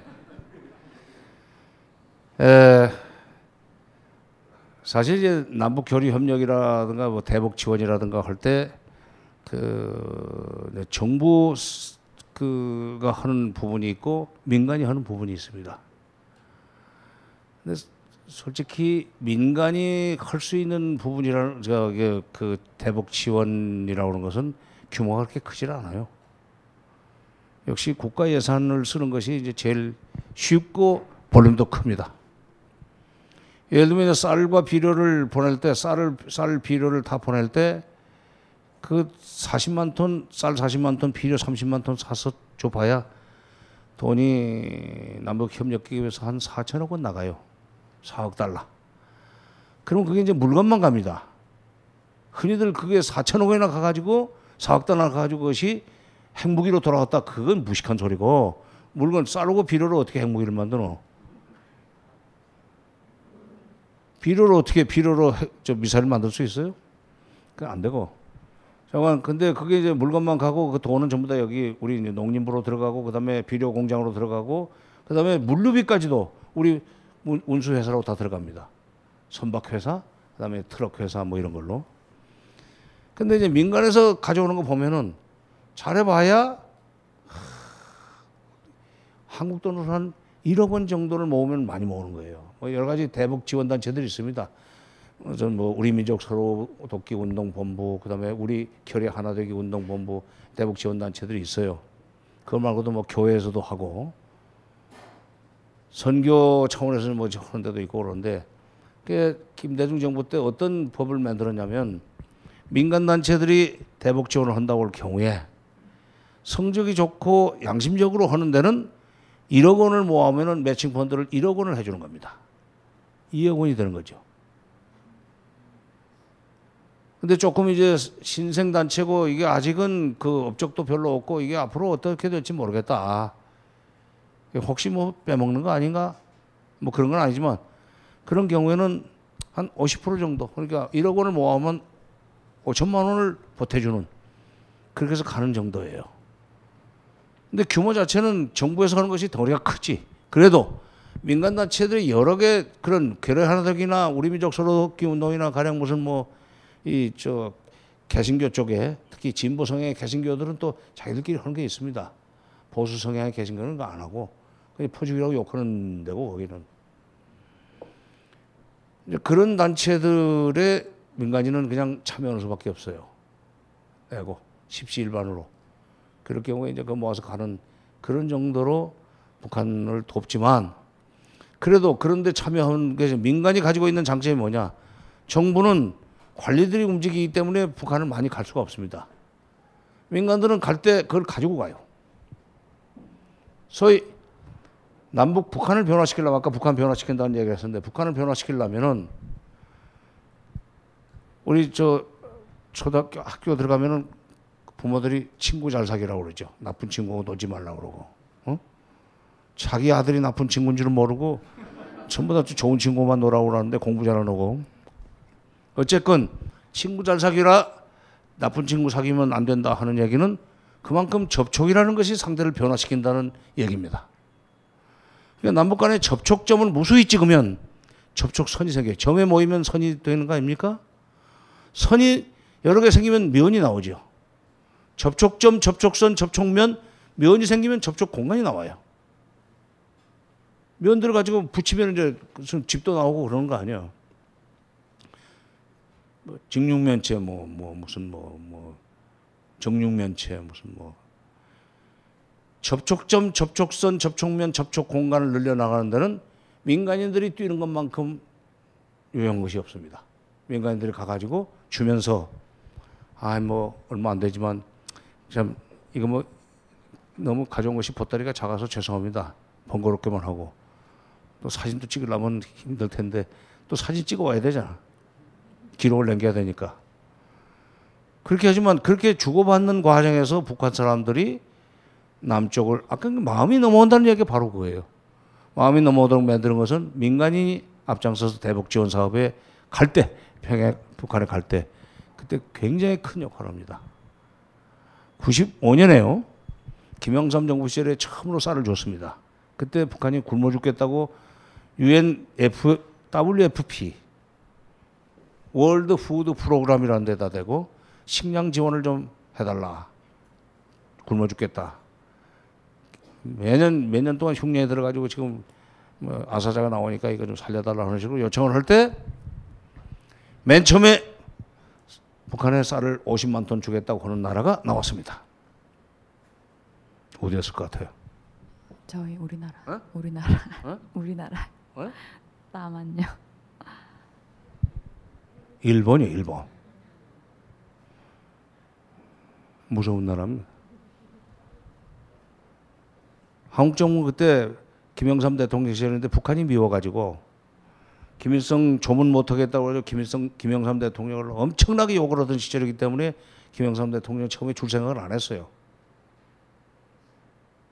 그런데 일본이 먼저 주겠다고. 그럼 일본은 왜 그랬는가?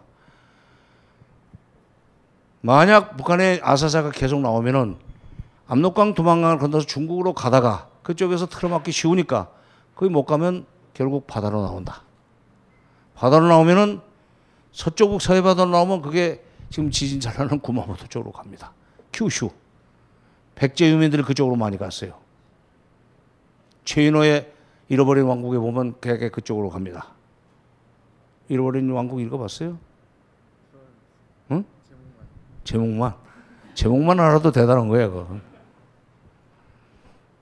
고구려 유민들은 저쪽에 이제 동해 쪽으로 나가는 거죠. 고구려 유민들은 저쪽 일본에 니가 다 있죠. 일본 열도에서는 서북쪽이죠. 거기 가게 돼.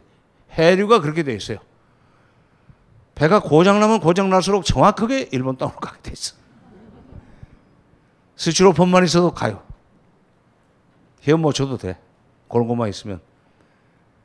너무 극단적인 표현이지만 어쨌건 보트 피플이 갈 때는 일본밖에 없다. 남쪽으로 못 간다. 해류가 그렇게 흘러주지 않으니까. 계속해서 이 남쪽으로 상륙하려고 하려면 무지하게 힘을 써야 되는데 이 북쪽의 해류는 그대로 하면은 서해는 일본의 규슈 쪽으로 흘러서 자동적으로 상륙하게 돼 있고 동해에서 나오는 것은 일본의 서북 쪽으로 들어갑니다. 유명한 김만철 씨가 배가 고장났기 때문에 따뜻한 남쪽 나라 동남아로 가려고 했는데 고장나서 일본으로 간 거예요.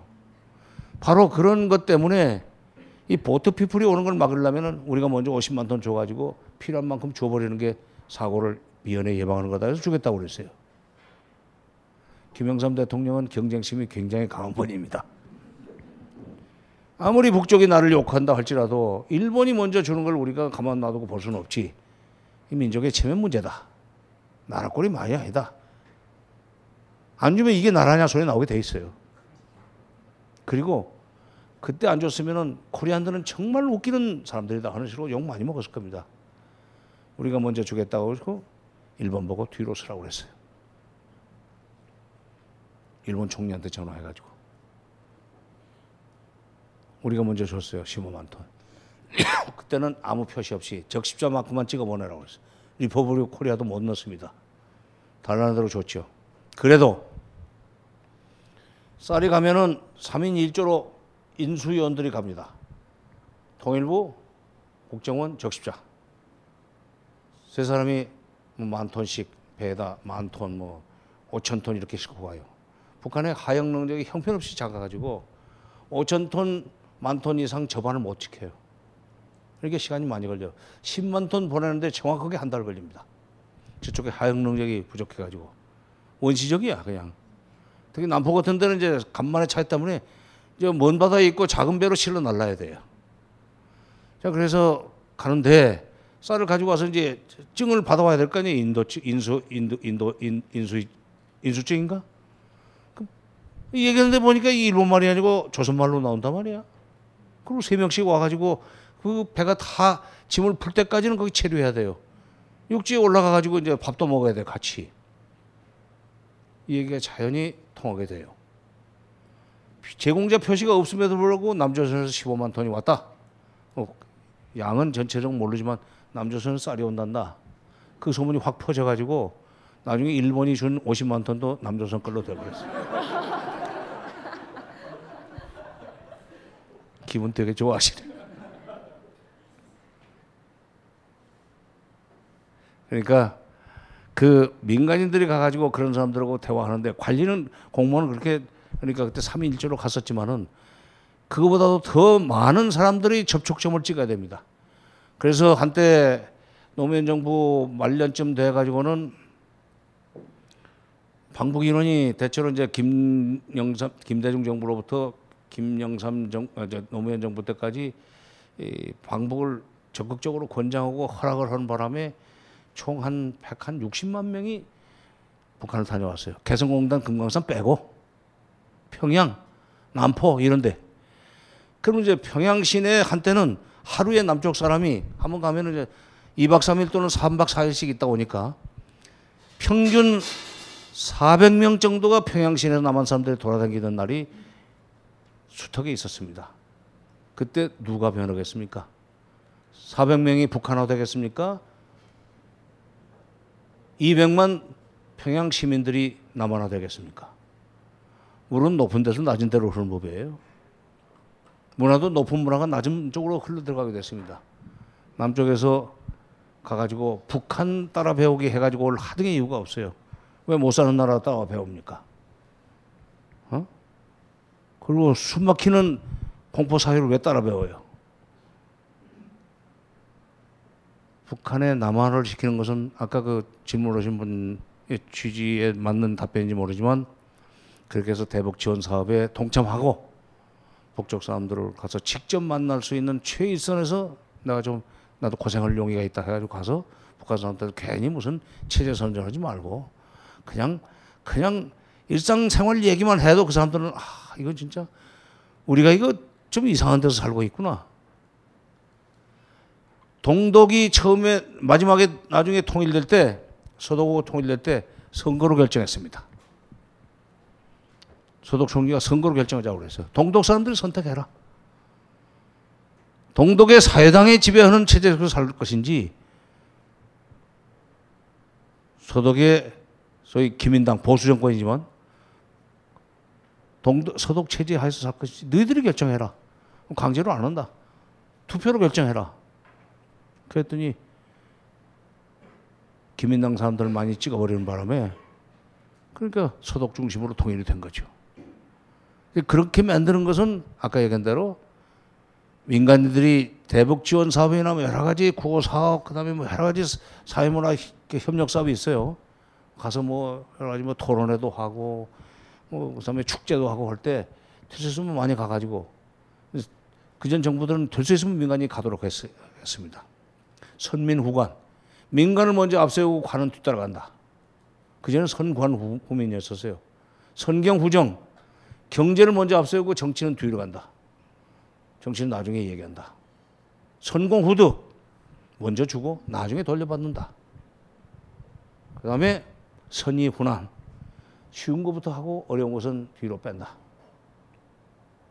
선민후관, 선민후관으로 하는 정권이 들어선다면 아까 질문하신 분이 할 역할이 있습니다. 가가지고 그냥 얘기하면 돼요.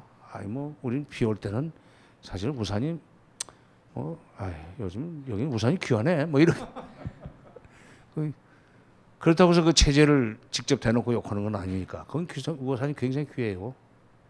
그것도 일용품이 굉장히 귀합니다. 뭐 그런 것들을 우리가 이제 해결해 주면은 마음이 넘어오는 거죠. 마음이 넘어오도록 하는 끌개 역할을 민간인들이 할 수 있고 그렇게 하는 것이 통일에 기여하는 길입니다. 예, 또 다른 질문 하십시오. 네? 없어요? 네, 저기 저 어디 있어요? 여기요. 네. 어디? 거기? 네, 하세요. 네. 이렇게 질문하게 돼서. 아, 여기. 고맙습니다. 이게 소문내지 마세요. 저희가 제가 드리고 싶은 질문은 저희 나라가 강대국 틈바구니에 끼어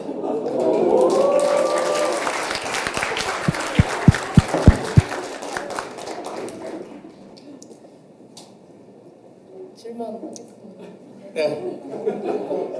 저희가 강대국 틈바구니에 끼어있다는 거는 그만큼 다른 나라에게 영향을 미칠 수 있고 저희가 의지를 갖고 자주 독립하고 평화 통일을 주장하면 강대국들 패권 다툼에 휘말릴이 없을 뿐더러 동북아의 평화 이끄는 선두주자가 될 수 있다고 생각하는데 저희가 미국과 중국의 패권 다툼을 막고 스웨덴처럼 평화 외교의 선두주자가 될 수 있는지 여쭙고 싶습니다. 그 강대국 속에서 우리가 평화 통일을 할 수 있느냐? 그 얘기? 저희가 평화 통일을 하고 또 그 미국과 중국의 그 패권 다툼도 다 막을 수 있는지 있지 않느냐? 네. 그랬으면 좋겠다. 네. 좋지.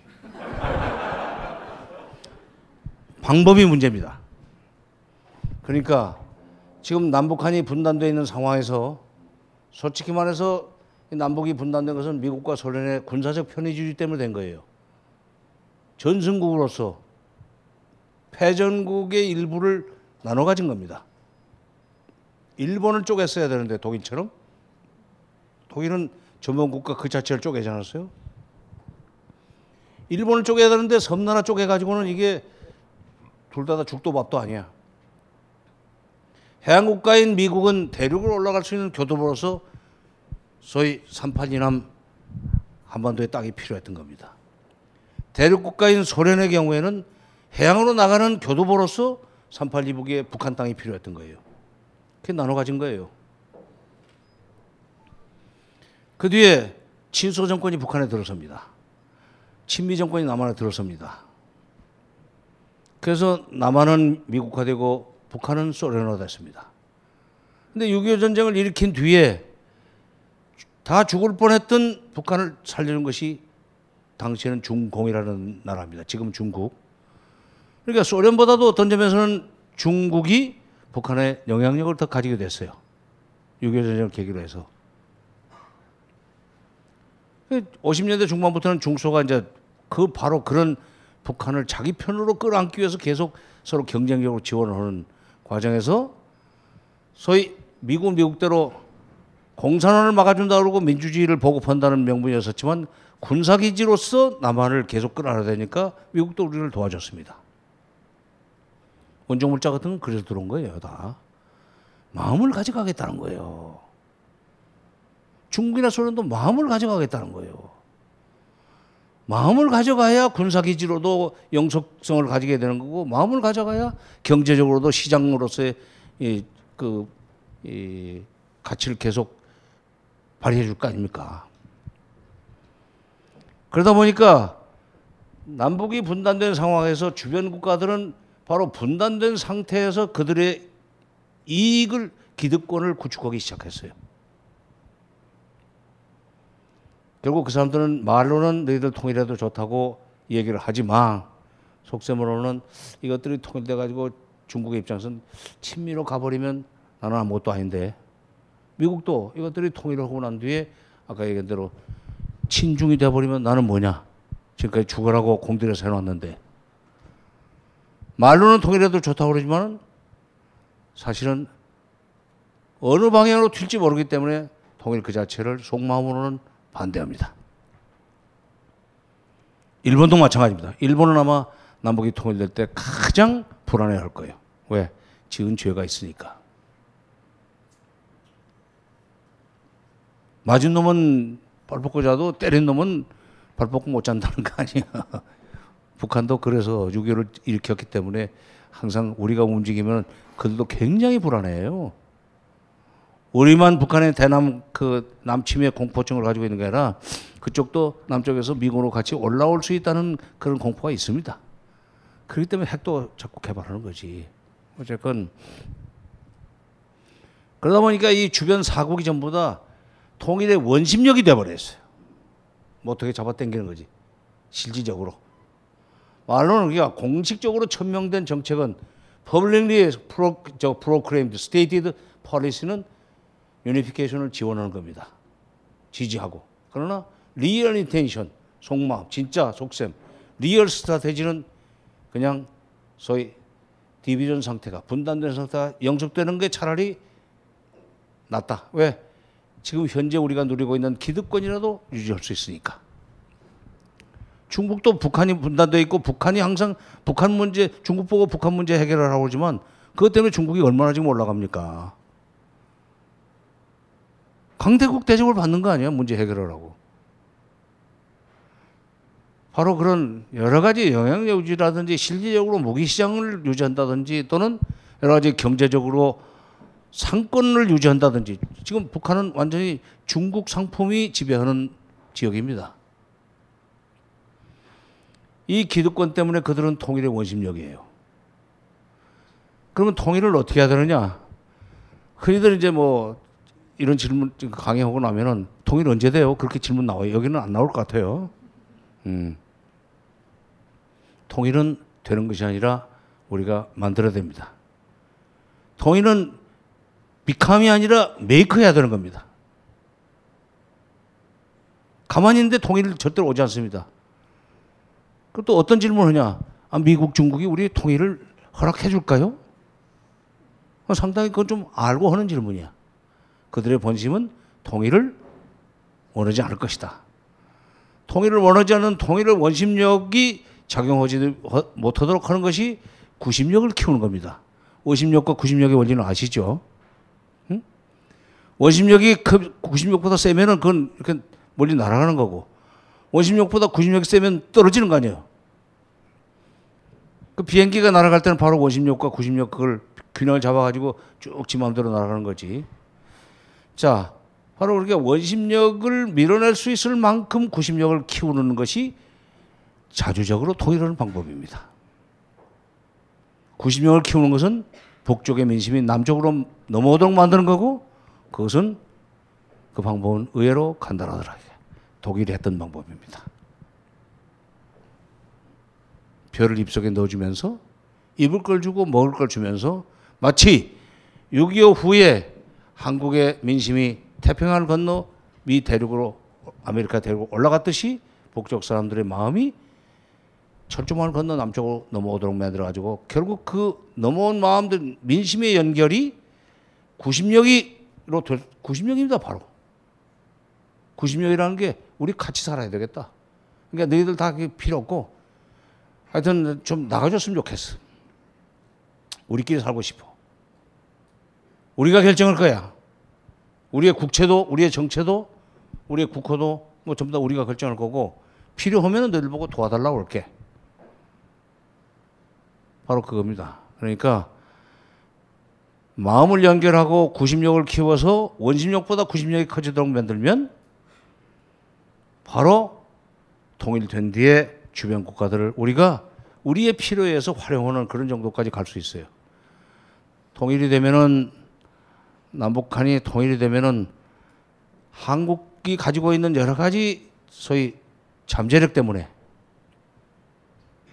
그리고 지금까지 그 성취해놓은 경제력이라든지 이런 것 때문에 통일되고 나면은 한국이 현재 G11 정도까지 못했지만은 G7, G6까지 갈 수 있다고 미국의 경제사학자들이 얘기합니다. 여러분, 원래 무역으로 벌어먹고 살 수 있으려면은 국내 시장이 7천만 규모는 돼야 된다는 거예요. 일본은 그래서 처음부터 잘 살게 되어 있습니다. 일본은 지금 1억 5천만 원이에요. 임진왜란 때부터도 거기는 인구가 조선보다 2배야. 이순신 장군이 뭐 어떻게 해서 이겼지만은 노량진이나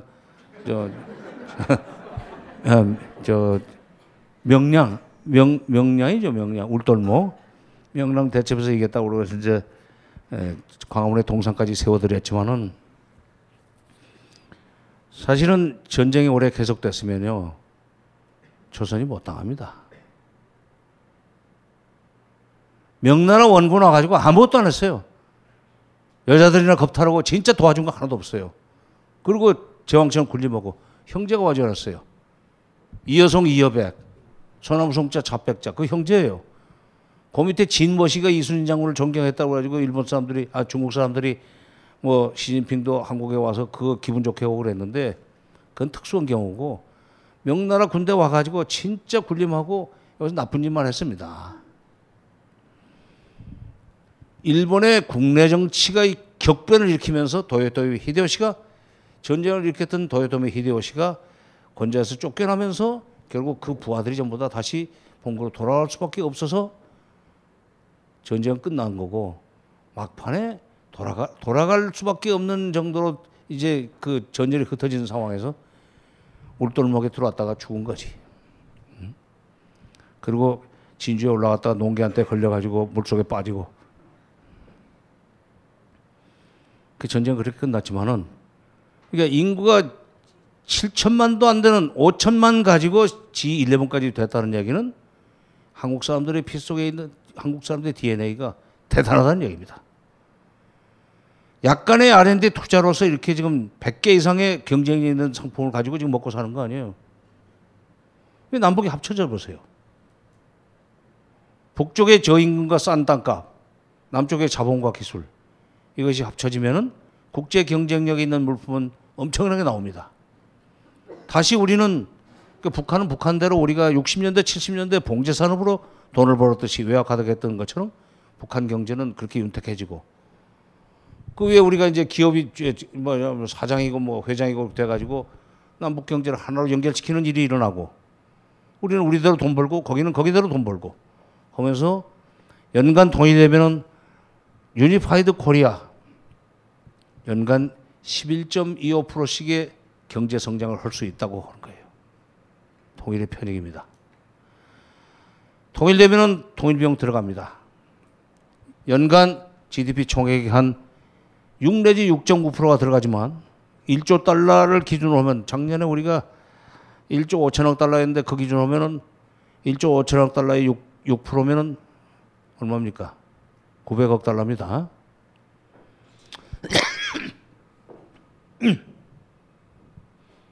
6.9%도 1,035억 달러밖에 안 돼요. 통일비용이 나가는 순간부터 안 나가는 돈이 있습니다. 지금 우리가 분단되어 있기 때문에 생으로 진짜 안 써도 되는 돈을 엄청나게 쓰고 있어요. 분단비용, 국방비 쓸데없이 많이 쓰고 있잖아. 북한의 군사력이 엄청나게 커졌다고 겁을 주면은 미국의 쇠무기를 안 살 수 없단 말이야. 만약의 경우를 대비해서 사놓고 나면 몇 년 있으면 쇠무기 나와, 또 이 갤럭시 노트 3가 나오다가 몇 있다가 7 나오고 막 이러고 막, 그리고 막 아이폰하고 경쟁 붙어가지고 또 그러고. 자, 그렇게 해서 나가는 돈들은 분단 비용입니다. 통일되고 나면 그 중에 상당 부분이 안 나가는데 GDP 총액의 4 내지 4.3%가 지금 나가고 있다. 그러니까 그게 안 나간다. 바꿔 얘기해서 그 통일 비용으로 돌렸을 수 있다. 그럼 순 통일 비용은 2 내지 2.6%만 필요하다는 얘기가 됩니다. 1조 5천억 달러로 계산할 때 300억 달러 내지 345억 달러만 2.6이지. 아, 그렇지. 390억 달러만 생돈 들어가면 돼요. 1년 동안. 한 10년 정도. 그러면 390억 달러, 300억 달러가 어느 정도인가. 금년도 우리나라 국방비가 38조 5천억 원입니다. 385억 달러입니다. 1년에 국방비 385억 달러 정도. 전체 우리 GDP 총액 규모에, 그죠? 한 몇 프로야? 2.5% 정도 써가지고 통일이 된다? 그리고 남북한이 잘 살게 해서 서로 하나의 유니파이드 코리아, 하나의 경제 공동체, 하나의 사회문화 공동체, 하나의 정치 공동체가 되고 나면 그로 인해서 벌어들이는 통일의 편익이 1년에 11.25%씩이나 된다. 물론 바로 편익은 안 나옵니다. 한 2, 3년 걸려야 돼요. 투자해서 바로 돈이 나오는 건 아니잖아요. 구멍 가게는 그냥 물건 사다가 아침에 10,000원어치 사다가 점심때 다 팔고 나면은 한 5,000원 떨어지지만, 이게 큰 국가가 움직일 때는 소위 사회 간접 자본, 고속도로 같은 것도 돈이 많이 들어가는데 그게 원금이 빠져나오려면 한 수삼 년 걸리잖아요. 마찬가지로 통일 편익이 나오기 시작하려면 한 2, 3년 걸리는데 그때부터 11.25%의 소위 통일 편익을 경제 성장을 거둔다. 그러면 1조 달러로 봅시다. 1조 달러가 1년 지나고 나면은 11.25%. 돈 들어가는 거, 통일비용 들어간 거 한 2% 내지 2.6% 빼고 나면 한 9%는 생돈이 남는 거죠. 9%. 10%로 하면은 1년마다 1조에서 1조 100억, 1000억 달러. 1조 1000억 달러 1년 또 한 번 굴르면은 1조 2100억 달러. 1조 2100억 달러가 한 번 더 10% 또 오르면 어떻게 돼요? 복리로 늘어나는 거 아니에요. 금방 부자 됩니다. 그렇기 때문에 G7 된다, G6 된다. 그렇게 되면 스페인 같은 거, 영국, 프랑스 제끼고 앞으로 나갑니다. 그러니까 이 통일이 그렇게 이득이 되는 건 원리가 맞는데 북한이 붕괴해도 대박이 되는 건 아니에요. 박근혜 대통령이 2014년 1월 6일 날 통일은 대박이다 하고 이제 그렇게 했는데 나는 그래서 다 그런 계산 다 하고 하는 줄 알았어요. 뭐 길속으로 알고. 보니까 붕괴할 텐데 그 통일이 되는데 돈이 들어갈 때 조세 저항이 일어날까 봐서 통일은 대박이니까 참고 기다리라는 메시지를 보낸 거예요. 그 요즘 이제 붕괴론에 입각해서 그리고 최순실이가 가르쳐준 붕괴론에 입각해서 나온 얘기다라고 했더니 통일은 대박이다는 책의 이름이다 하는 식으로 또 해명을 하더구만. 책의 이름이에요. 여기 중앙대학교 학생이나 나오신 분 계시죠? 중앙대학교 경영학과에 계시던 신창민 교수라고 하는 분이 통일비용 계산을 많이 했는데 그분이 쓴 책의 이름이 통일은 대박이다예요. 그게 한 2008, 9년쯤 나왔을 겁니다. 근데 그걸 우연히 누가 본 모양이야. 그 둘 중에 하나가. 내용은 몰랐을 거예요 아마. 그러니까 이런 식으로 그러니까 구심력을 키우고 남북의 민심을 연결을 하는 식으로 해서 구심력을 키워가지고 그 구심력이 원심력보다 키워지면 그 주변에 있는 통일의 원심력을 밀어내고 통일이 될 수 있고 통일된 뒤에도 우리가 주도적으로 동북아 정세에서 주요한 액터가 되어가지고 미국과 러시아나 중국을 뭐 관리를 못하지만 어깨를 나란히 하면서 똑같은 발언권을 가지고 동아시아의 주인 노릇을 할 수가 있습니다. 왜? 경제력이 G6, 7까지 올라가는데 G1 미국, G2 중국, G3 일본, G4 독일, 그다음에 G5가 지금 영국인가?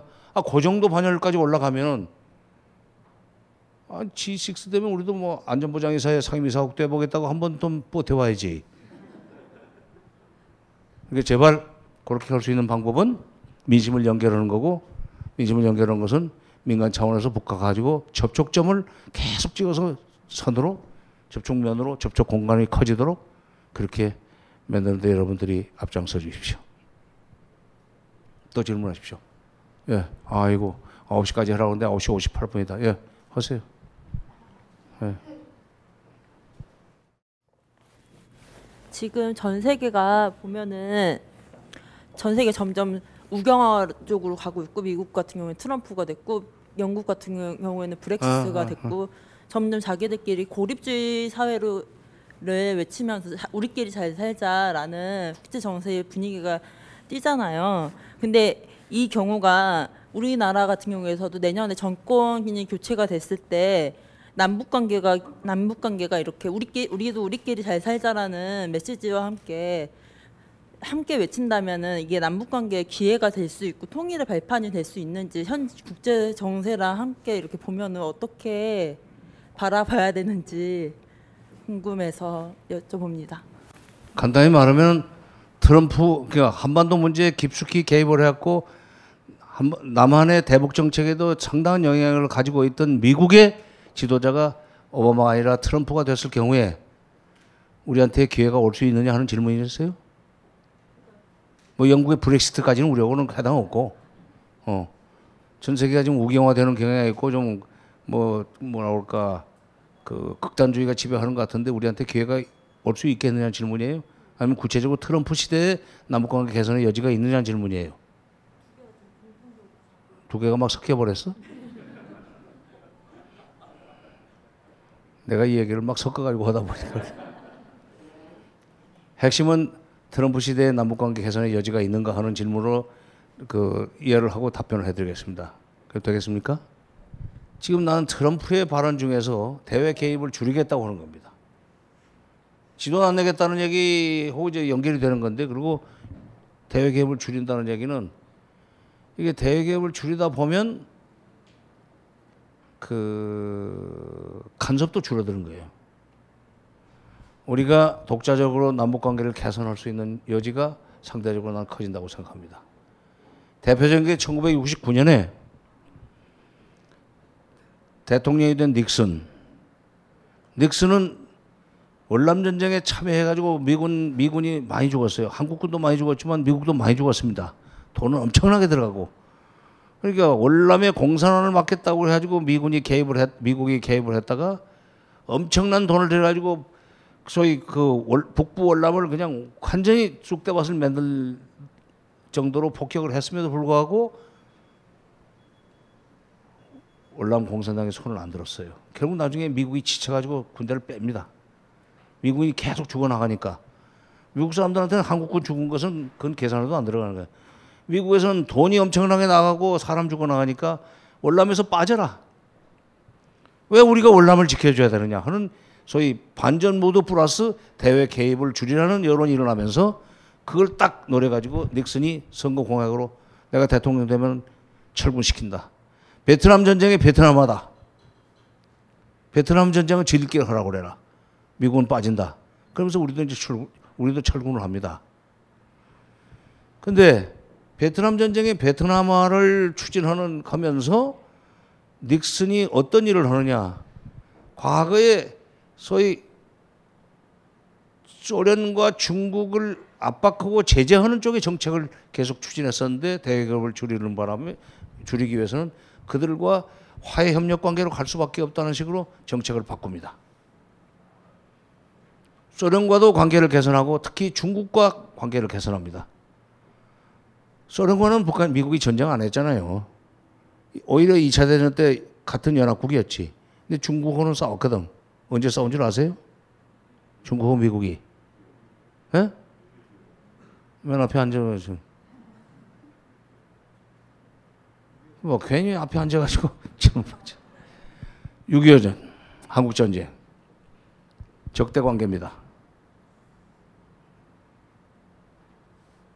우리 휴전협정은 누구누구 체결한 줄 아세요?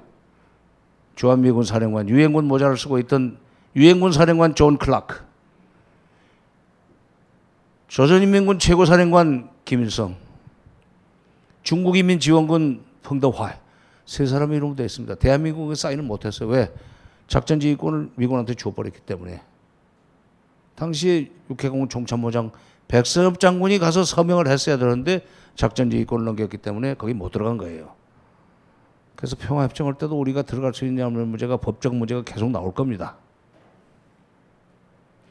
어쨌건 그건 다른 문제고, 그렇게 해서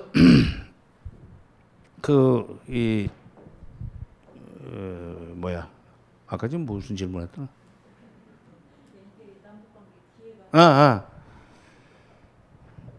미중 간의 전쟁을 한 경험이 있었기 때문에 미중 간의 화해를 해야 되는 문제가 나와요. 그래서 이제 수교는 나중에 79년 하지만 79년에 수교하기 전에 닉슨이 중국을 찾아 들어갑니다. 72년 1월 말에 중국에 들어가서 모택동 주석을 상봉하고, 옛날 지금은 아리안이에요. 중국에서 뭐라고 하냐면, 미국 대통령 온다고 그러니까 내가 그 차를 한잔 줄 테니까 내가 서재로 와서 다녀가고, 회담은 우리 총리하고 해라. 주울레 총리하고 해라. 미국 대통령은 중국의 총리급으로 딱 낮춰버린 거야. 중국이 그런 자존망대하는 게 있어요. 천하의 중심이었다는 생각 때문에 그런 거지. 지금 우리가 가난하지만 네가 오겠다면 내가 받아줄게. 서재 와서 차 한잔 마시고 가. 그리고 회담은 종료고 해가지고 뭐 합의서를 발표하든지 성명서를 발표하든지 그것은 그 둘이 해. 그래서 결국 이제 주울레고 닉슨하고 미국 대통령하고 중화인민공화국의 국무원 총리 줄레하고 회담을 해가지고 나온 것이 소위 2월 4일 상해 공동성명입니다. 그로부터 5개월 후인 7월 4일 날 남북 간에는 7.4 공동성명이 나옵니다. 그리고 그 전에 71년에 바로 미국과 중국이 그런 식으로 움직인다는 정보가 들어왔고 또 그랬기 때문에 71년 대선 때 DJ가 장춘단 연설에서 4월 18일 날 뭐냐 세상이 이렇게 바뀌는데 남북 간에도 대화를 하고 이산가족 상봉도 하고 기자교류도 하고 스포츠 교류도 해야 되는 거 아니냐 하는 연설을 해요. 상당히 시대를 앞서갔던 모양이죠. 나는 그 얘기를 직접 들었습니다. 당시 장춘단 가가지고 놀랐어요. 정치인이 저런 정도로 국제정치에 발군가. 그랬더니 그 당시에 그 박정희 정권에서는 빨갱이 딱지가 그때 붙은 거예요. 어떻게 빨갱이들하고 대화하고 교류하자고 그러냐. 그래가지고 빨갱이로 몰아가지고 선거에서 이겼어요. 이겨놓고는 8월 달에 남북회담 제의는 자기가 했어요. 정치란 그런 거지. 예. 근데 민주당은 그런 걸 잘 못해 지금. 그러니까 72년에 8월 달에 적시적 회담을 시작을 합니다. 그게 소위 닉슨 대통령의 대외 개입을 줄이는 개입 축소주의의 바람을 타고 남북이 그 대화를 할 수 있는 여지가 생겨가지고 대화를 하는 거예요. 그리고 72년 2월 4일 날 미중 간의 상해 공동성명이 나온 5개월 후에 남북 간에도 7.4 공동성명이 나옵니다. 뭐 미국의 지시를 받고 그런 건 아니고 미중 관계가 그 정도 좋아지면 그 틈새에 Make hay while the sun shines. 태양에 비칠 때 건초를 말리라 하는 그런 서양 속담이 있지만 그렇게 하는 거예요. 아, 미중 관계 좋을 때 우리도 남북 간에 사이 좋아지게 좀 한번 하자. 그리고 박정희 대통령이 참 어떤 점에서는 뭐 군사 독재도 했지만 전략적인 그 판단을 잘하는 것이 적의 손을 한 손이라도 적의 손을 한쪽이라도 잡고 있으면 그가 나에게 어떤 짓을 하려고 하는지 감은 잡을 수 있지 않느냐. 그런 점에서 대화는 계속 걸 필요가 있다. 근데 그 딸은 전혀 그런 짓을 안 하고 있어요. 지금. 그 후에 미국의 레이건 대통령이 한참 후지요. 80년대 레이건 대통령이 유명한 얘기를 합니다. 소련은 악마의 제국이다. 악마의 제국이기 때문에 끊임없이 그들과 대화를 해야 된다. 그래야 그들이 소위 미국을 상대로 해서 적대 행위를 못하게 만들 수 있고 또는 예방할 수 있다. 또는 그들을 변화시킬 수 있다. 계속 끊임없이 대화를 하면서도 그러니까 군사적으로 경쟁하면서도 대화를 계속 하더니 결국 나중에 소련이 손을 들었습니다. 골바초프가 부시 대통령을 아버지 부시를 만나가지고 저 지중해 아주 유명한 그 몰타섬이라는 데서 만나가지고 선언해요. 몰타선언이에요. 이제 군비경쟁 하지 말자. 우리는 이제 절대로 미국하고 이 힘겨루기 안 할 테니까 우리 경제를 도와달라. 냉전을 끝내자. 바로 이제 근데 하여튼 이 72년에 그런 남북, 71년에 남북 대화를 할 수 있었고 72년에 7.4 공동성명이 나올 수 있었던 것은 닉슨 대통령의 소위 그 해외 개입을 줄이는 그 와중에 나왔다. 그때 회담을 시작을 하는 전통이 그때 섰기 때문에 지금까지도 일만 생기면 기회만 오면 남북 대화해야 된다는 얘기를 하는 겁니다. 그제는 꿈도 못 꿨어요. 그제는 꿈도 못 꿨습니다. 바로 미국의 해외 개입이 줄어드는 시기는 한국이 남북관계를 개선할 수 있는 마음을 먹기에 따라서는 개선할 수 있는 아주 호기인데 남북간에 가끔 보면은 정권의 성격이 미스매칭이 돼가지고 기회를 놓치는 수가 있어요. 이게 잘 맞춰지면 미국이 그런 식으로 할 때 우리도 착 그 기회를 적절하게 활용해가지고 우리 영향을 넣을 수 있고 통일의 구심력을 키울 수 있으면 좋은데 우리가 진보 성향이면 저쪽에 보수가 오고 저쪽에 진보면 이쪽에 보수가 들어서 가지고 서로 딴소리하고 앉았고.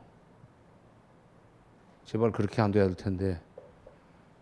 그런 점에서 조기 대선한 것도 나쁘지 않아요. 왜? 또? 예. 아, 나 새벽에 병원에 가야 되는데. 예, 질문하세요. 예. 하나만 받고 나 갑시다. 예. 아까 말씀하신 대로 우리가 네. 독일을 만들어내기 이전에 북한의 정권이 붕괴될 가능성은 얼마나 된다고 보시는지 궁금하고요. 그렇게 됐을 때 우리는 어떤 역할을 해야 되는지 그것도 또 궁금합니다. 우선 북한의 정권 붕괴는 쉽게 일어나지 않습니다. 박근혜 대통령도 북한 붕괴를 믿었었고, 이명박 대통령도 믿었고, 김영삼 대통령도 믿었었는데, 그 북한 정권, 북한 붕괴론이라는 것이 그야말로 허구예요. 상상력의 발동이에요.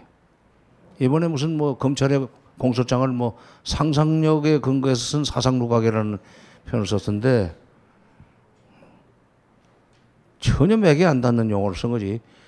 북한 정권 붕괴론 아까도 얘기했지만 미제입니다. 미국의 잘못된 판단. 말하자면 조그마한 나라 공산국가는 망해야 된다는 소위 일종의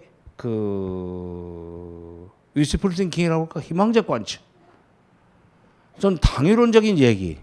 근데 그건 정치의 세계에다 도덕을 개입시키는 건 바보예요. 마키아벨리는 정치는 그야말로 비도덕과는 전혀 무관하다. 비도덕적이다. 그 다음에 무슨 반도덕적이다. 정치와는 전혀 무관하다. 반도덕, 비도덕을 붙일 필요가 없다. 전혀 무관하다는 얘기를 유명한 말을 했는데, 바로 그 도덕적인 관점에서 보면은 북한 같은 정권은 없어져야 됩니다. 그러다 보면 그것이 그런 도덕적인 판단에 의해서 시작한 소위 그 관점이 나중에는 희망적인 관측으로 변하고, 그것이 나중에 사실인 것처럼 착각을 해도 돼요. 최면에 걸리니까. 근데 한 체제에는 붕괴 요인도 있지만 지탱 요인도 있습니다. 사람에게 발병 요인은 있습니다. 그러나 면역력이 있기 때문에 병이 안 나고 건강하게 사는 거예요. 난 면역력이 세요. 난 이렇게 지금 2시간 이상 꼬박 사가지고도 맥주 한 잔 마시고 지금 이렇게 하는데 건강하기 때문에 그런 건데, 바로 북한인을 미워하는 입장에서 보면 붕괴 요인만 보이는 거예요. 동네에서 사고 치는 놈 미운 생각 들면 곧 죽을 것 같지. 맨날 기침만 하고 앉았고, 그 술 몇 잔 먹으면 길바닥에 쓰러져 차고. 그런데 그 가족들은 또 기가 막히게 또 가장을, 그럼에도 불구하고 또 극진히 모십니다. 그럴수록 북한 사회의 소위 최대 지탱 요인은 의외로 우리가 미워하는 바로 독재자에 대한 충성심이 그 체제를 끌고 갑니다. 붕괴 요인은 경제적인 측면에서 물질적인 데서 오지만, 체제 지탱 요인은 정신적이고 심리적인 데서 와요. 한 체제로부터, 아무리 독재 정권이라 할지라도 그 체제로부터 혜택을 받는 인구가 전체 인구의 10%만 되면 그 10%가 나머지 90%를 찍어 누르면서 그 체제를 지탱해주고 밀고 간다는 거예요.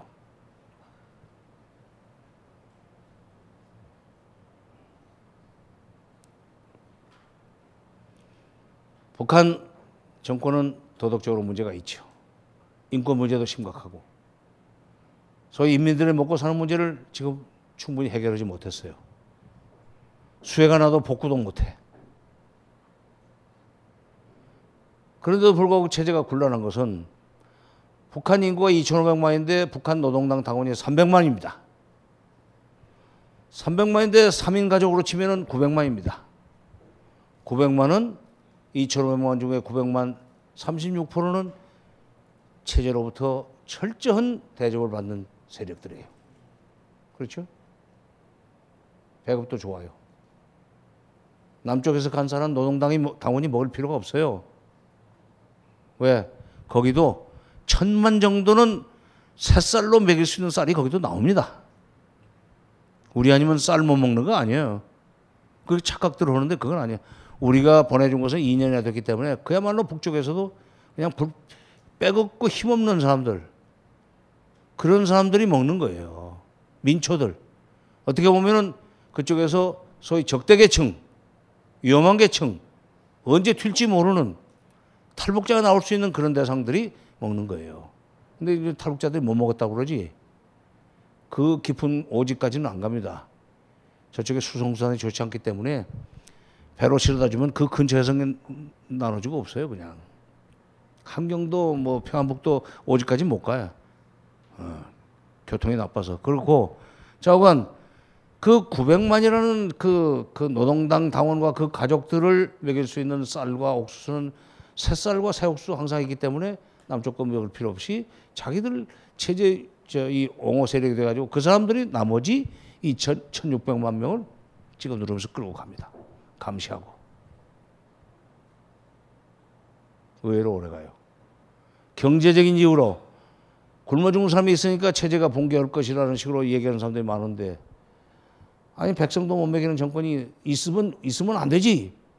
그거는 도덕적인 얘기고 만약 경제난 때문에 식량난 때문에 체제가 붕괴되기로 했으면 중화인민공화국이 문화대혁명이 66년부터 76년인데 그 10년 동안에 평균 사망률보다 훨씬 더 많지는 않지만 평균 사망률 외에 6,600만 명이 10년 동안에 굶어 죽었습니다.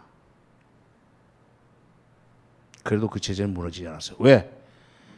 먹는 문제가 그렇게 열악한데도 불구하고 그 홍위병 문화대혁명 하면서 체제 지지 세력 모택동을 무조건 좌우한 옹이하고 그분을 모시고 우리가 살아야 된다는 세력이 점점 더 커지면서 완전히 극좌주의로 흘렀죠. 그렇게 해서 일단 체제 무너지지 않고 모택동이 죽어주니까 등소평에 나와가지고 딱 기다렸다는 듯이 등소평에 나와가지고 시장 개방하고 개방하면서 경제를 살리고 식량 문제 해결하고 공업 문제 해결하고 그러더니 개방하고 나서 바로 하고 나서 이제 개방도 미국과 72년에 닉슨이 다녀간 뒤에 꾸준히 관계 개선을 해가지고 79년부터 1월 달에 수교를 하기로 결정을 해놓고 개방을 했습니다. 북한의 개방을 무조건 김정은 보고 해라. 못해요. 개방했다가 미국의 공작이 돌아가지고 체제가 무너질 것 같은 불안감 때문에 못합니다. 그러니까 북한이 개방하도록 하려면 미국이 수교를 해주는 방식으로 해서 우리가 손대지 않을 테니까 맘 놓고 해라 하는 그것이 보장되지 않으면 안 돼요. 월남이 개방 계약한 것도 미국과의 관계가 확실하게 개선되면서부터입니다. 미국과 전쟁을 했던 국가, 미국이 수교라는 형식으로 체제를 보장해주지 않으면 개방 못합니다. 그것도 안 해주면서 무슨 뭐 인권 집합 좀 하라 그러니까 개방하라 먹여 살리지 못하고 개방만 하면 먹고 살게 될 텐데 그건 헛소리예요. 예, 나도 집에 갑시다 이제. 10시 20분이네.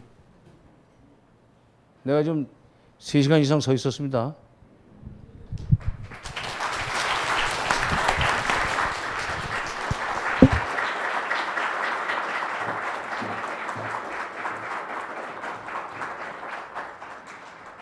어떤 정치 경제학자의 말이 생각납니다.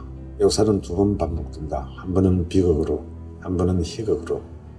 하지만 우리는 절망할 필요가 없습니다. 우리는 그 수많은 비극과 희극 속에서 우리가 엄연히 끝까지 살아남을 것임을 언제나 증명했기 때문입니다. 대중문화는 바로 그것의 기록입니다. 강헌의 한국 대중문화사 온오프라인 서점에서 만나보실 수 있습니다. 그리고 강헌의 대중문화사 시즌3 11월 28일부터 매주 월요일 저녁 7시 충정로 벙커원